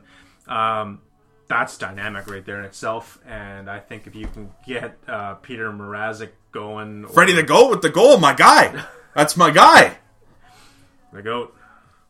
Um, Yeah, I don't know. Carolina's gonna be an interesting one. Like they they they're gonna have to find something consistent in the goalie eventually. Like it doesn't have to be a guy that they pay millions and millions of dollars to, but you know, Mrazek really, really has hopped back and forth in terms of consistency this year, almost to the point where I would say Reimer at times has been the better goalie, and you know he hasn't exactly been amazing this year yet either. Um, you know, I kind of wonder if, if Alex Nedeljkovic is ever really going to get there because I think he's. I hate to say this with guys, but I really think he's running out of time. And you know, like you say that, but like Jacob Markstrom is finally becoming a number one goalie at 28, and he was one of the highest touted goalie prospects I've ever seen in my life. To the point where I think he was almost as highly touted as Carey Price at one point. And it's hard to say. You know. Yeah, he's like there might be something there still, but like going into the year I was at the World Juniors, for example, when you talked about that Swedish team, there were three players you were watching, and one of them was not Erik Karlsson. yeah, like it was the talk on that team. Speaking of microcores, was Markstrom in net is the best goalie in the tournament, is what everyone said, and Victor Hedman on defense is the best defenseman in the tournament. And I mean, this is hilarious, but Magnus Paajarvi Svensson is going to be like an incredible player, and well, yeah, he was okay. he, was, he was fine. Yeah, yeah, you know, yeah, he played. Yeah. yeah, he wore a cage. Uh, do you do you think it's it's is it center defense goalie or is is there some love lost for the wingers here? Is it is it a four core? Should is that the ideal in today's NHL with the speed of the offense? You got you got to have some something at wing. Like it just it can't be just a bunch of nothing. You got to have something at wing. Um, but I do I do buy the idea of if you have a really good center, wing, and defenseman, you can probably find a way to figure it out. But you you I don't know. Like the King, like that's the thing, right? Like Dean Lombardi talks about the microcore, and the Kings didn't have just three guys. Like like Jeff Carter was brilliant during that whole time. Like absolutely brilliant during those years. Uh, to the point where one of the cup runs he was better in the playoffs than Anze Kopitar. So, like I, I don't know. Like uh, it's hard to just say three guys, but I understand the concept that you know having Jeff Carter accents the core that they already had, and if they didn't have that core in place, then you know Jeff Carter doesn't mean as much to them. Yeah. I, I get it For sure. I, get- I get the never argument. really had it's that that big winger though. Like they never had that superstar winger in LA. Not really. I mean, the, clo- So- the closest thing they had was when Jeff Carter would play wing on the power play. Yeah. Game seven, Justin Williams. Yeah, I mean, Dustin Brown was really good for a while there, and that Mm. was what you needed at that time. But, um, yeah, I, I hear you. For sure. I, I don't know, honestly. Be- best microcore, like, so what was the top three again? Colorado. Uh, Tampa and Boston were tied for one. I think it's Boston, but I put Krug over McAvoy. Okay. I I agree, I agree there. I I because I think all three of those guys are obviously really fucking good. Um, I don't know, man. Like Colorado's is Colorado's is good, but it's just It's almost a little unproven. Colorado's is still really high though. I just don't. I don't Yeah. know. Tampa's yeah, Tampa's probably two, but I think it's Stamkos, not Point. But maybe they're talking like the longevity factor, Mm-hmm. It whereas be, yeah. Stamkos might be running out of gas a little bit. Yeah. Um, Yeah, and I mean Washington, you could take your pick on a forward, Kuznetsov, probably. Carlson guy, and but, and yeah, Holtby, like yeah. you know, like yeah, okay. Um, I don't know, and then like I think Vancouver's probably top five pick for me.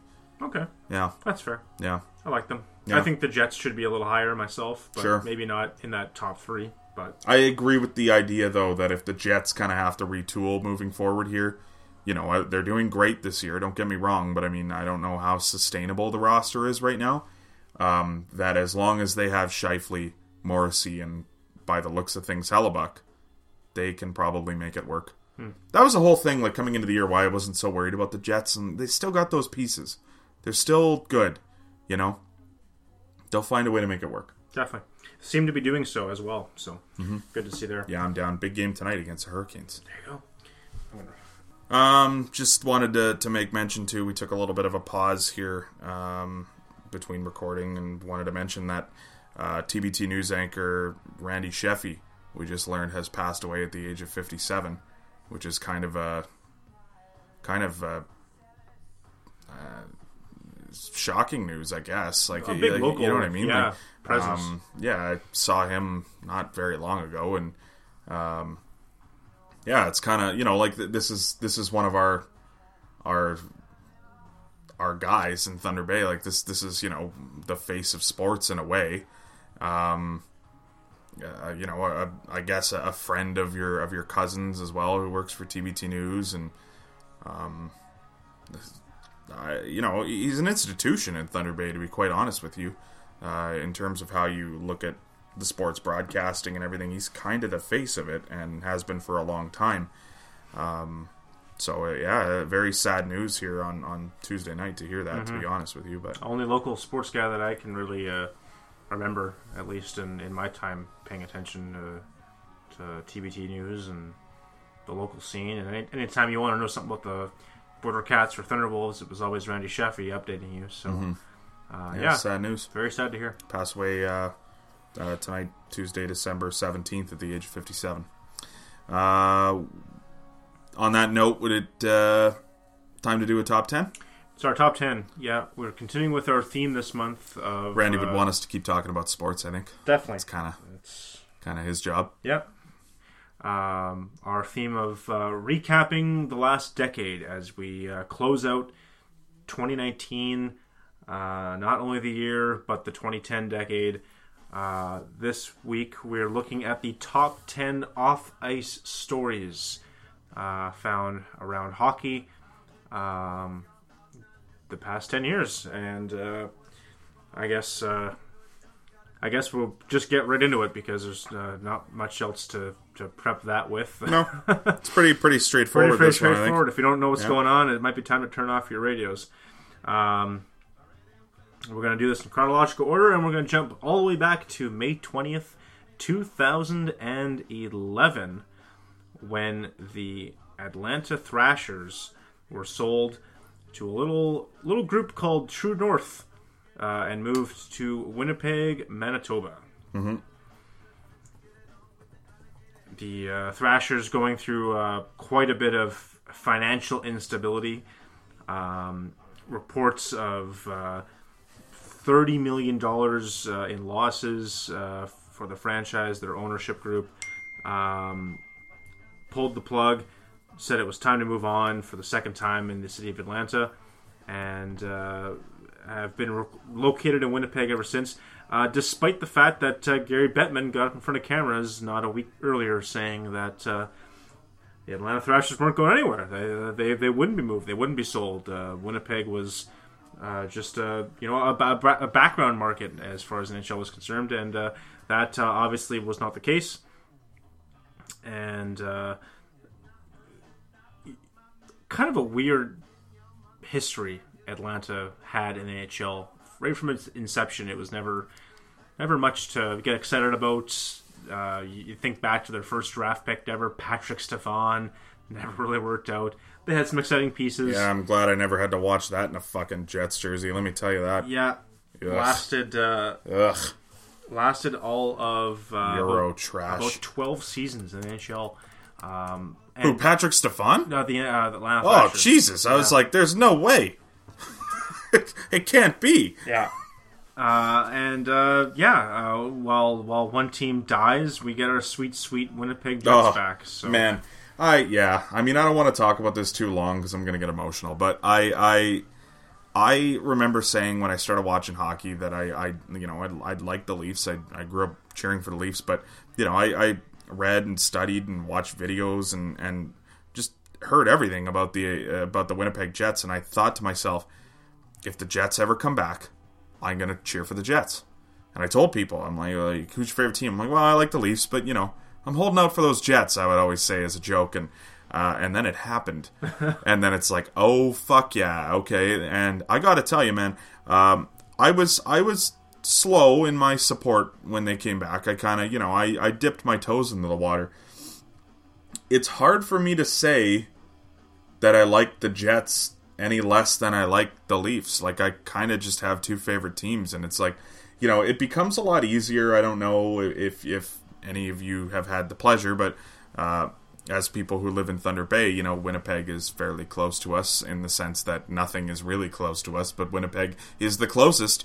Uh, that I go to Winnipeg and I watch the Jets, and it's a lot easier to cheer for that team if you go to that building and experience one of those games live because uh, everything about that building, about that environment is great. Everyone's friendly, the building is nice, and it's it's a good time.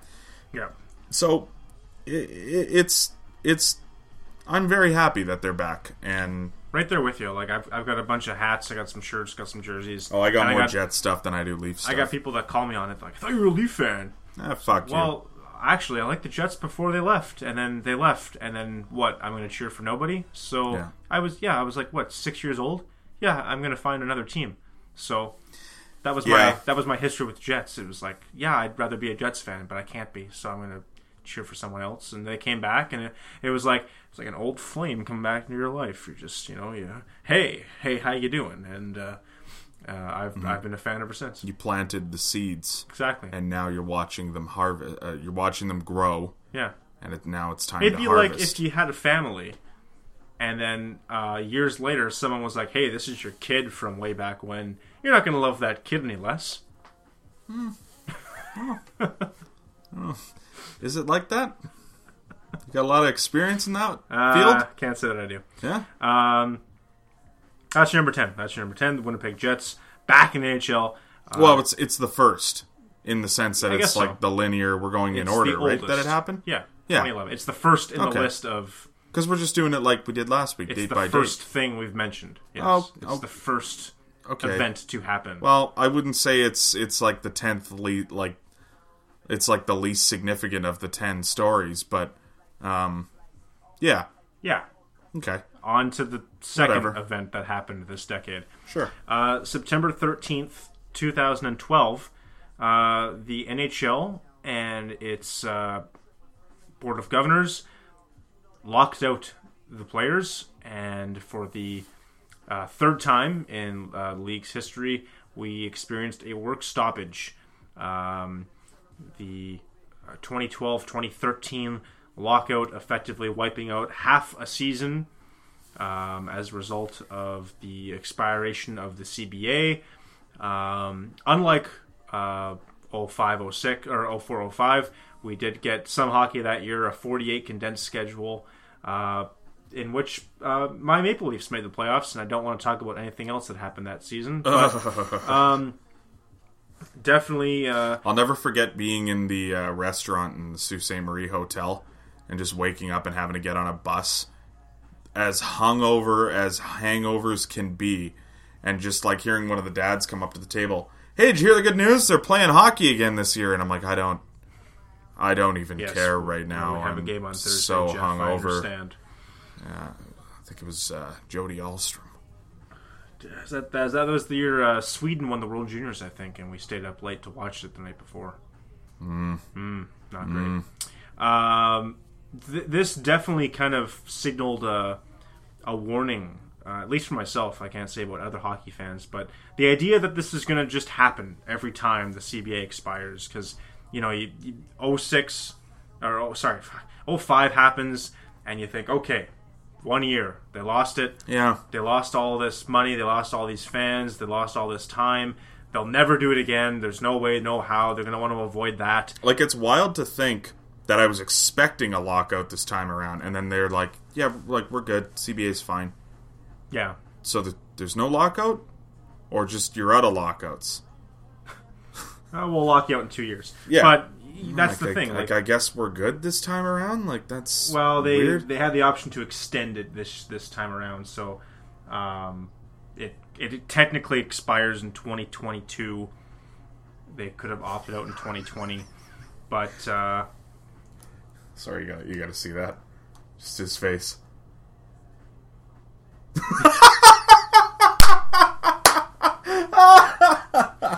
That's awesome. That's my guy. Um, yeah, I don't know. I guess we'll see. yeah, I, I don't Whatever. like the idea of doing this every fucking ten years. Yeah. no, I don't love it either. So yeah, uh, number two, the 2012-2013 NHL lockout.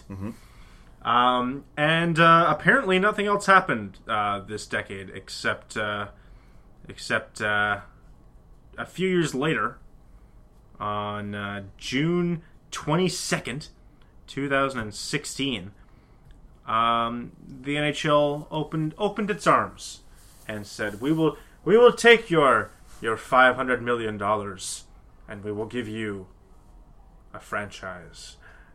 And thus, the Vegas Golden Knights were born.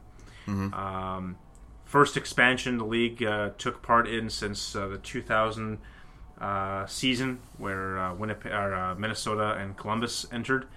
Um, and uh, it was exciting. Vegas uh, getting a team, a sports team, uh, any sports team, any league, uh, finally on the map. And uh, I think it's safe to say that they've they've grabbed it and kind of ran with it, and they they love their Golden Knights, and they've they've been a successful franchise, uh, the best expansion franchise in the history of pro sports. And uh, we get to do this all over again in a couple seasons, but they don't count for this decade, so we get to talk about Vegas and Vegas alone. So mm-hmm. Yeah, it's pretty cool. And most of the nightclubs in Vegas traditionally had like a DJ or a dancing woman or like a slot machine in the middle, and now it's got a hockey game. Hmm, yeah, I don't know. Like th- those games are look unbelievably fun.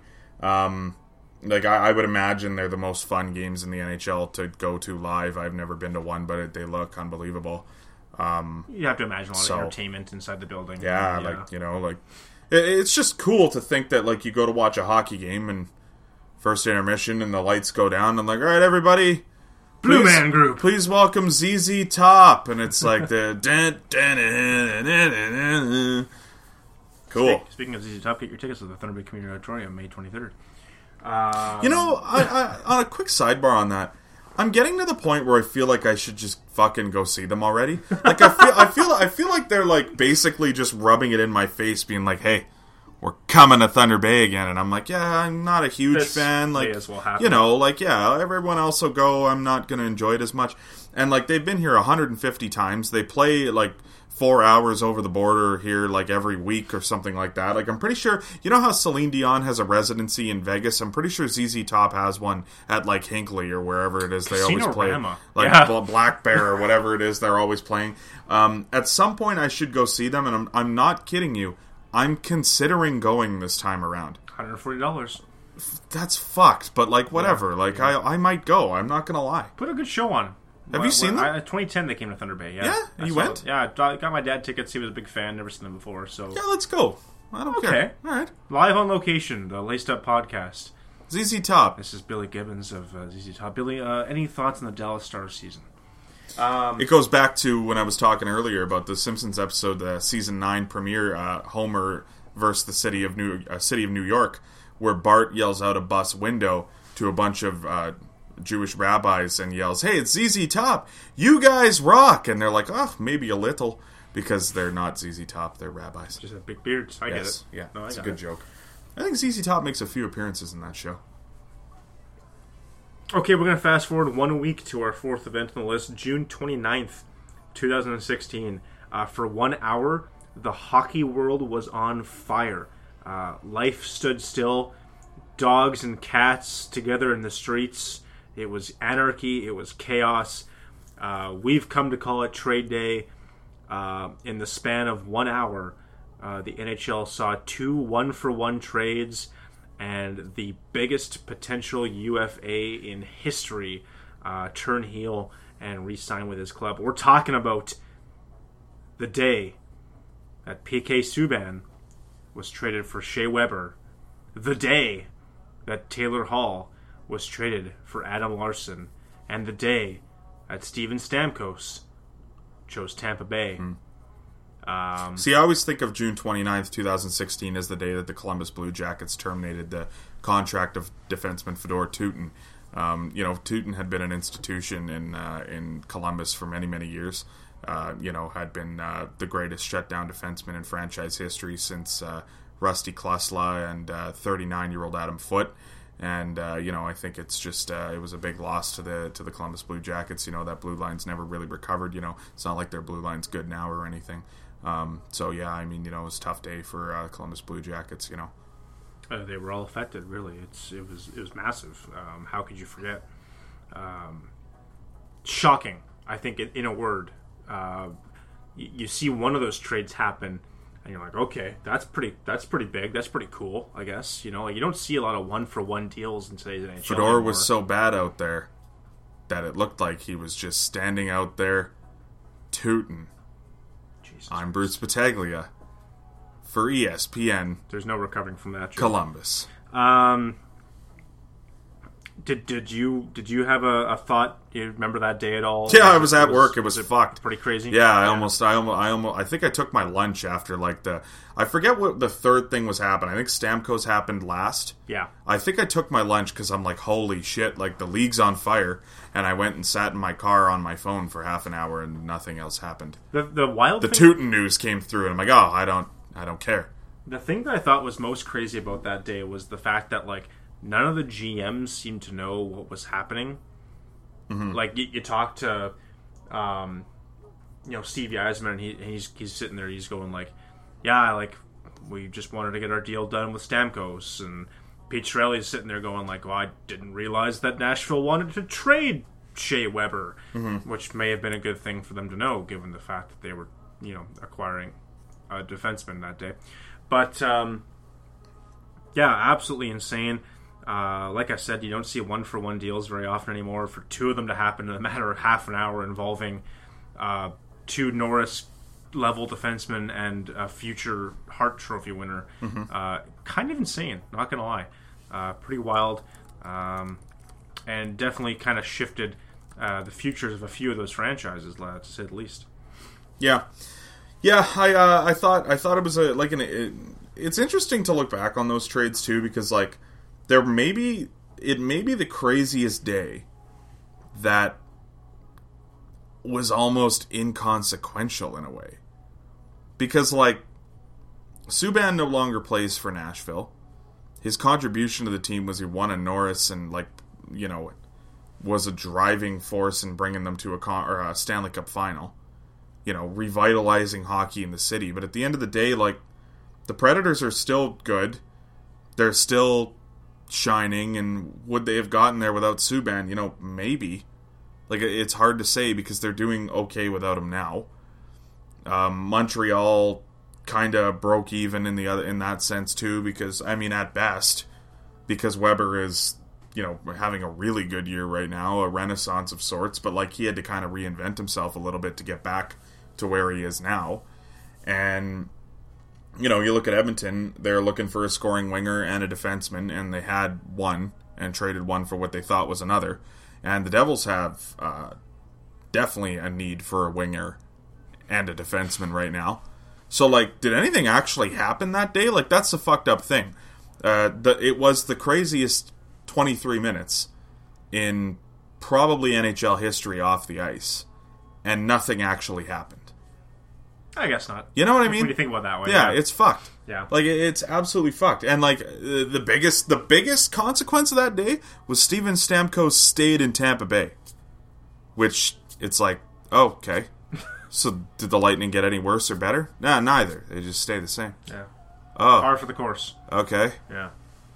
It's a weird, weird day to look back on because like we were like, wow, this is gonna, this is gonna shift NHL everything, history yeah. forever. And it's like, yeah, I don't know. Now like people don't wear as many PK Subban jerseys in Montreal. Oh, Nashville. That's like it. Sounds like they have a fan base.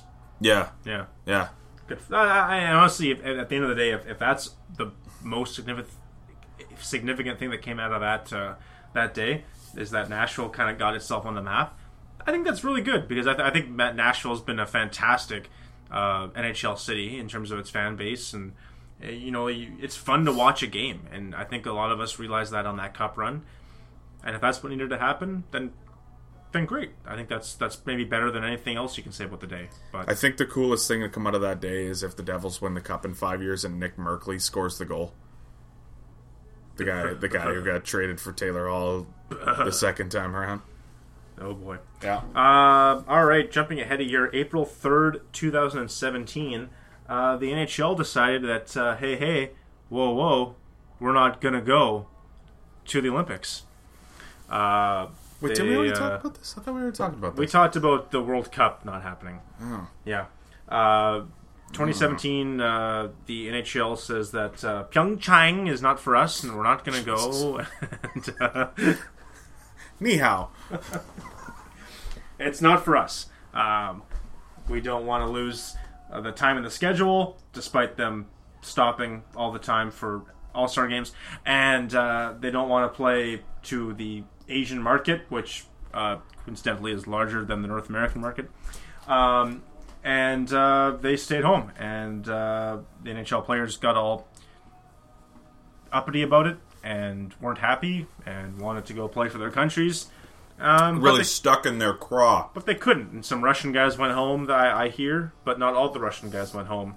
Um, and Germany did well, and Canada did bad, and it was it was weird. Yeah. Was it weird? Was it weird not seeing NHLers at that time? Like, I know we just talked about this. It wasn't weird not seeing NHL. It was weird seeing things other than NHL. I don't know if that makes sense. Like turning on a game and it was like, you know, like the second or third best player in that whole tournament was Jan Mursak or whatever his name is, the guy that used to like that got drafted by the Red Wings like 12 years ago and he was playing for Slovenia. Even though he wasn't Slovenian, he was from like fucking Estonia or something, but he had Slovenian like it was like like what are we talking about here right now? I will, I will say it was kind of cool seeing guys like Wojciech. Wolski back out there for Canada. Yeah, no, I was into it. Long lost NHLers, but I think the coolest part about that whole thing was Team Canada asking Cale Makar to go, and he's like, "Nah." so fucking. Cool. I'm good. Like a 19 year old being like, "Hey, do you want to go win an Olympic gold medal?" And he's like, "Nah, I, got, I got exams. I got exams. Yeah. I got gotta a. I got a fucking essay Yeah. on Emily Dickinson due next week. I can't go. Yeah, sorry, I can't party this weekend. I got an exam. Yeah. Yeah, We got we got labs. If you don't go to those labs, you get a zero. It's Um, mandatory. Well, can't you just tell the prof that you're nah, nah? It's we could write you a note. Nah, it's probably nah, okay. it's fine. Uh, the first like- time in uh, It's like when uh, when when Reggie was trying to quit Metro, and they're just like, yeah, you know, like you uh, you don't have to quit. Like we'll just let you keep your beard. And he's like, well, I already committed to it. yeah, I'll just quit I anyway. think I'm gonna quit Okay. anyway. Yeah, You don't have to. Um, yeah. So the first time in uh, 24 years that the NHL did not go and participate in the Olympics, Mm-hmm. and um yeah, I guess the Russians really are the greatest country in the world for ice hockey.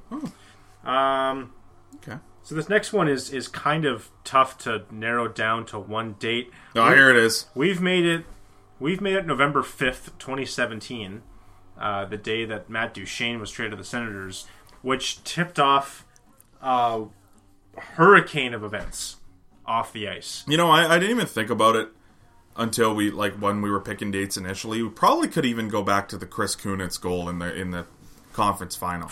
Maybe even Yeah. because I don't know if the Duchene trade even happens without, you know, the Senators losing in the conference final. Like if they go to the cup final, we might be looking at a different Sens team today. And uh, it goes back to some of the stuff we talked about last week. Like it wasn't one bounce on the ice away from this being a completely different franchise. Possibly. And yeah. you know, at the end of the day, One that I keeps Karlsson, one that keeps Stone, one that Yeah. doesn't give up on Turris. And the uh, reason why I didn't mention the date is because I don't buy this quite as much as I buy, you know, the narrative of if the Flyers lose the cup, you know, or if the Flyers win the cup in 2010, you know, do they ever end up with Couturier and all these fucking guys? You know, I I, I- buy that one. The one with the Senators, you know, they weren't overly deep, they weren't overly good to begin with, and you know, they kind of just were incredibly well coached and for the roster that they had at the time. And you know, but going back to it, like Duchene gets traded there. As we know now, he never really worked out that well, but they did give up a ton, uh, or you know, they did they did give up a ton to get ton to get him, and it was not an overly successful era, I would say. No, uh, they were in a playoff spot at the time of the trade. They were having a pretty good season at the time of the trade. And after that, everything just uh, went off the cliff, Yeah. so to speak. Yeah. Um, They did not do well. Duchene struggled, and as the team struggled, people around the team felt more and more pressure. Uh, their owner would be at the top of the list, and although we've always thought Eugene Melnyk was a bit of a cantankerous old geezer to begin with, uh, boy did he ever go like a little bit, uh, a little bit loco there, and uh, really fell off the funny train. And uh, yeah, the funny train. It's been interesting. oh boy. Uh, yeah. the- How many weeks did we like start the podcast last week or last year being like, oh, oh the Senators yeah, did it again? Jesus. Fuck. We were an Ottawa Senators podcast Jesus last season. Christ. It was fantastic. It was a disaster. Uh, there was the Uber video. yeah. It's a There big one. was um, there was the uh, the Mike Hoffman Erik Karlsson debacle. Even something as simple as like as simple as the night where they for some reason just like had these massive balloons at the rink that were just like falling onto people and injuring and spilling drinks and it was like what are these things they looked like the balloons that Dwight blows up when he's trying to plan the party for Kelly in the office, and it's just right pathetic. There's a banner that says, It is your birthday. There were these dull, gray balls of air floating around the rink that didn't look like anything, didn't resemble anything, that were just causing chaos. And it was like, was yeah, the Senators uh, did this. I was waiting for the cameras to pan up to, to Kramer dropping dropping them down. Giant ball of oil. Yeah, Yeah. Things are going to soak. That's also a good comparison, Yeah. yeah. Um, there was the, um, as I mentioned, the Mike Hoffman Erik Karlsson debacle, which led to Debacle. uh, which led to the trading of Mike Hoffman, which led to the trading of Mike Hoffman for a better package than what the Senators got for him, um, which somehow still led to Erik Karlsson getting traded. Uh, there was the holdout on the Mark Stone contract, which led to them trading Mark Stone.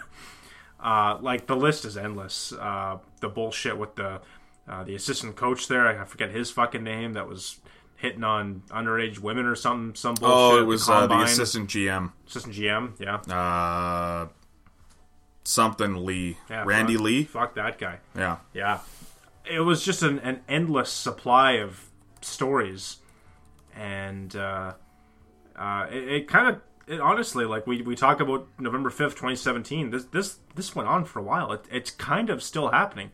There, you got Melnyk sitting down with Borowiecki for a one on one interview that was all types of cringe. There's Pierre Dorion going on live TV saying we're a team after a 20 second pause to evaluate the state of his franchise. Uh, the mind boggles when it came to the Ottawa Senators this past season.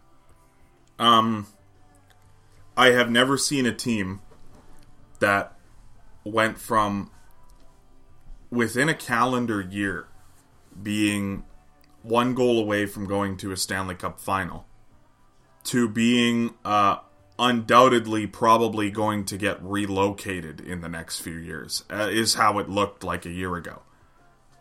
Like that's fucked. It's wild to think that it's like, yeah, not only are they not going to build this rink that Melnyk wants to build, they probably won't be in Ottawa come like 2021. 2021!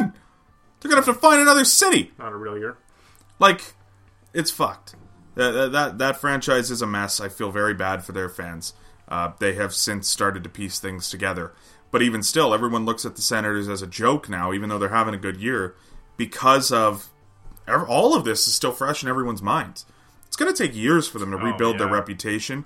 It's going to take years for them to get a free agent to sign there, other than a guy who isn't already clinging to life support in an NHL career. You know, so and I mean, like it, it, just it was one thing after another. It felt like every single week, someone. It, you know what it felt like? It felt like this coaching thing. It was like one thing happened, and it was like every day you went on Twitter, and it was like, yeah. So the general manager uh, was harassing some uh, poor young girl at a restaurant. Oh, okay, that sounds good. Yeah. And it was like a week later. It's like, hey, by the way, this fan got uh, their neck injured at the game because a giant balloon fell on her. What? Oh, the lights went out at the rink tonight. What? They didn't pay the fucking hydro bill? Like, what's going on? We didn't even talk about the uh, two straight years of wondering um, what top five draft pick they're going to be giving up to the Avalanche because that was in itself a disaster. But yeah, endless, uh, endless headlines when it came to the Ottawa Senators this past year and a half. Uh, number seven, November 12th, 2018, the NHL reaches a tentative agreement with uh, a lawsuit involving former players uh, based around the concussion CTE uh, issue. Uh, over 300 retired players uh, jumped in on this, you know, put their name down and, and said, you know, we want to fight this. And you know, the NHL knew what was going on. They didn't advise us of the risks of you know concussions. Uh, you know the guys that are battling you know symptoms to this day that uh, have piling medical bills. And uh, at the end of all of this, after uh, five years of legal and uh, lawyers and, and, and, and everything involved with it, um, each player uh, received $22,000 and uh, that that was it.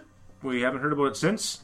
Um, obviously, there's there's some guys that didn't want to take the settlement, but the entire lawsuit kind of kind of hinged on you know one act, class action lawsuit.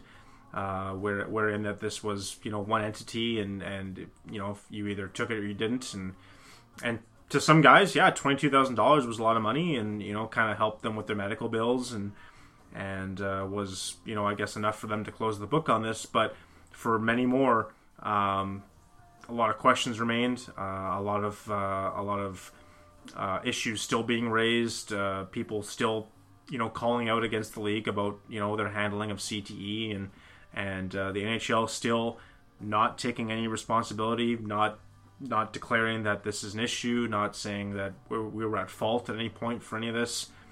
Um, definitely one of the darker issues of the decade, and um, it's hard to say if there's any future involved with, with where this goes. But for now, it's it's kind of I guess a closed closed story, and you know I, I hope the the league does better by its players uh, as as time mo- moves on here. All I really have to say on the issue is I've always felt this way, and I don't think anything will change my mind. Is uh, good on the players for organizing this and, and trying to seek some sort of retribution. And uh, I, I, I guess my I would say that my support is with them in any future endeavors in regard to that. Um, the last three events on our list happened uh, this year, so it's been a busy year. Uh, we picked a good time to make a podcast, as you pointed out earlier. Uh, March thirty first, two thousand nineteen. Or a bad time, really. Uh, it's, depends how you look It's at it. been depends how you look at these events. It's yeah. been less fun lately. no, there hasn't. I mean, like I'm having fun, but you know, there's been uh, It was more fun when we were making fun of the senators. There's been than it less- was when we were talking about. yeah, there's getting been less. Benny Hill music Yeah. and you know uh, home improvement jokes lately. Exactly. Um, March 31st, 2019, the Canadian Women's Hockey League shuts down, uh, folds uh, one week after its uh, champion was uh, declared. Um, and we are left with, I don't even know if you want to call it one women's league because the best players on earth aren't participating. Um, signaled uh, a white flag of sorts in the women's game, and uh, we still don't really know where um, this is all going to end up. Uh, again, this was just mere months ago that this took place. Um, the international level, Canada, U.S., strong as ever. Uh, the women are out there battling and, and you know fighting for uh, glory on the international stage, but there's there still remains no definitive league, um, and uh, good on the women for you know sticking up against the league and, and trying to, to form better you know uh, provisions for themselves and their their families and and uh, try to make a career out of this, but. It's just a, it is a total shame to see a, a league fold at any level um, due to you know insufficient access uh, Yeah. to, to funds and uh, ability to pay their players properly and Yeah. yeah Well, it's stupid. How do, how do you expect these athletes to put their best foot forward and, um, you know, honestly come to the rink every night and try to compete as hard as they can when, you know, a night may come one day during the season where, you know, your star forward decides that she's going to go work her fucking part-time bartending job because she's going to make more fucking money than going to her hockey game and she doesn't want to risk losing this other job because she broke her you know the yeah. hockey game is more the hobby job than it is the actual moneymaker like that's that's pathetic Yeah. it's ridiculous and it's unfair to them and and to be quite honest with you like I, i've said it and i've been thinking about it more and more a lot lately as every week goes by is yeah i would completely support a women's league and i'm actually really interested to see one. I i, I would really like to get into one but it's going to hinge on them making an effort to try to get these best players in the world to want to play and it's going to hinge on me actually being able to watch the best players in the world play the game because that's what i want to see so you know I, I i i would say as time has gone on with this a, a lot of them have uh have made more of their opinion known and i've gotten to go or gotten to know their personalities a little bit more just hearing what some of them have to say and um you know, Natalie Spooner was on Hockey Central last week, and I don't know if we ever end up talking about it on the podcast yet. She was great.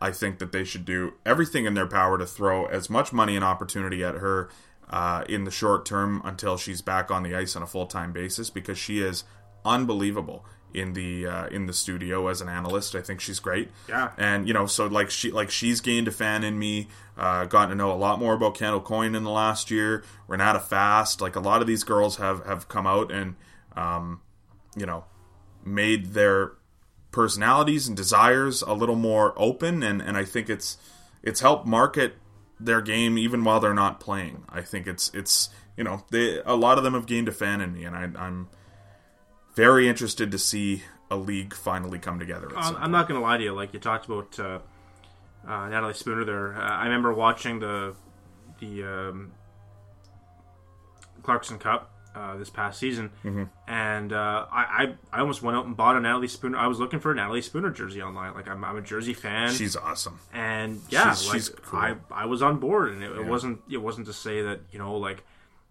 No, I don't watch every you know CWHL game, but it's it was enough to to make me go out there and say like this is this is good. This is a you know fun product.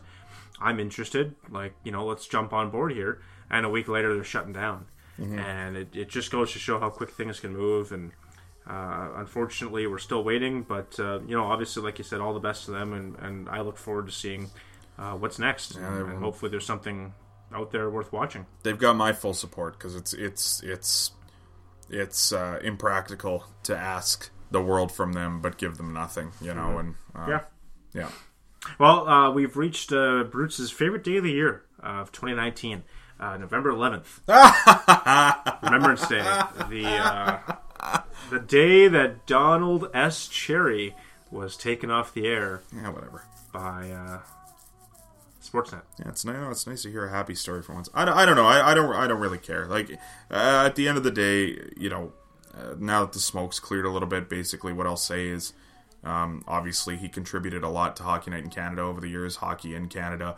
Um, you know, and he did a lot for for kids and um, charities and things like that. You know, like it's it's not like he's a bad guy and deserves to be villainized or anything like that. But what it was is is this issue divided a lot of people and got you know maybe the extremes out of people where um, you know you, you heard people who necessarily weren't a Don Cherry supporter and disagreed with what he said were starting to pile on him. You heard their fans that or his fans that maybe you hadn't heard from in years and maybe he watched no more than a coach's corner a month or two type thing kind of rushing to his defense and you know what I will say is that this is obviously an issue where it was time for him to go, but it, it, it was a huge story at the time. It's still, you know, the smoke is cleared, but you We're still, seeing see, it week after you still week. see, like, what are they doing first Yeah. intermission? We don't know. Exactly. No one knows. yeah, They don't even know sometimes. And yeah. He's since moved on and started his own podcast. Good for him. I, I haven't listened to it. I don't plan to, but Yeah, um, he's he's a guy that he doesn't I think- listen to mine I either, think, I don't uh, think, so. I think you can honestly say he he loves the sport, yeah, and and I, I got no ill will for anyone that loves the sport, but not everyone that loves the sport needs a platform, needs a voice, and I think it was long overdue. All the best to him. You know, you know, like moving forward, he had his he had his moment. He did his good. He had his moments that weren't so good, and I'm glad that we don't have to go through any more of those because the highs weren't worth the lows anymore. So. no, Um, number 10, uh, November 20th, 2019. Uh, Mike Babcock let go by the Toronto Maple Leafs led to what we are still experiencing as the NHL coaching scandal. Um, I mentioned it. We talked a little bit about earlier uh, when we got into the Montgomery DeBoer stuff. Uh, Marc Crawford as well. Don't really need to add too much to this. Really, we you know it is what it is. We've we've been talking about Well, the it's ongoing. episodes. it's ongoing, and you it's, know the story. just going to stretch into 2020 to stretch into maybe 2021. Like this is going to be a huge thing. You know, we didn't even talk about this week, and I don't really think there is a need to. The NHL uh, unveiling their new code of conduct for coaches and and, and employee employees of teams, and um, you know, it's kind of hilarious to think that all this stuff was not in place to begin with for a league that's supposedly a, a major professional sports league. Um, but I think they're they're they're trying. They're going to do their best to to do right by a lot of these guys that were wronged in the past, and uh, you know, I in one way kind of hope that we hear more stories about some situations where players were wrong, and another way I don't want to hear more because I want to think that there isn't more. But the reality is there obviously is. Yeah, yeah. Uh, unfortunate. Uh, a really shitty way to cap off the decade, I guess, and uh, seems to be the ongoing theme here. We got, uh, you know, we got 13 days here to find a, a better a better way to ring out 2019, and, and hopefully we got some good news for you moving forward. Um, and uh, as I'm as I'm sure, all the Leafs are uh, winning.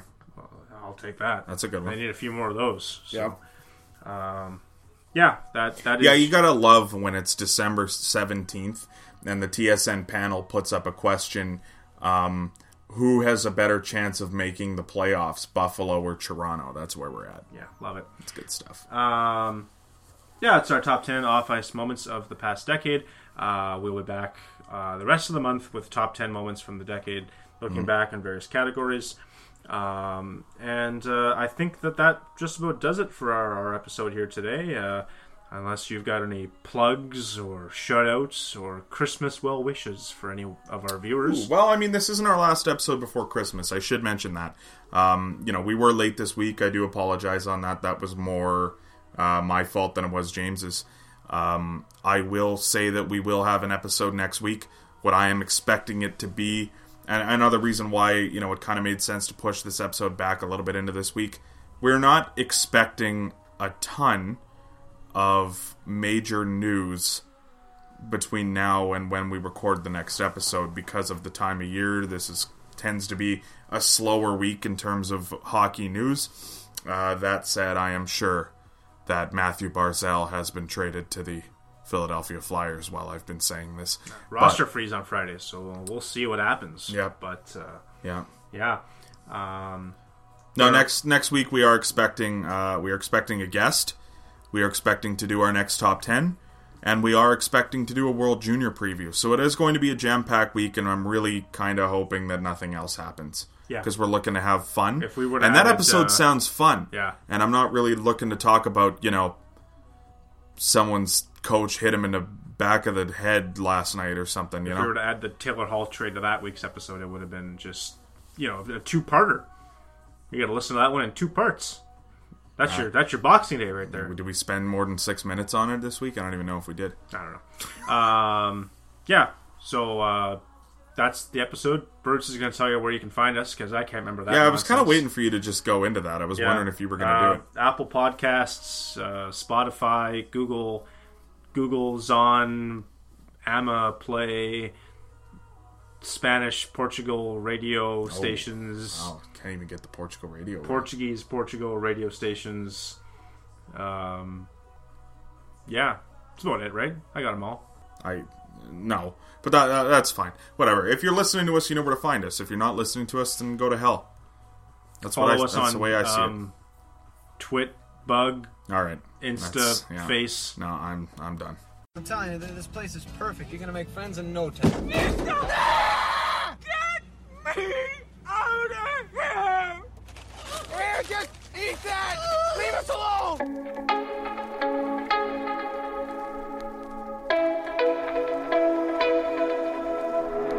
Black light.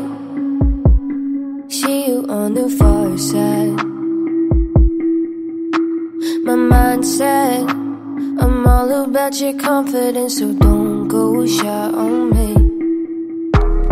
Blurred lines, see it deep in your eyes. Heart set, stealing all my confidence, so don't take that from me. We don't need no privacy. Eyes wide open, watching me. We don't need no walls to be alone, be alone. But we never should have come here looking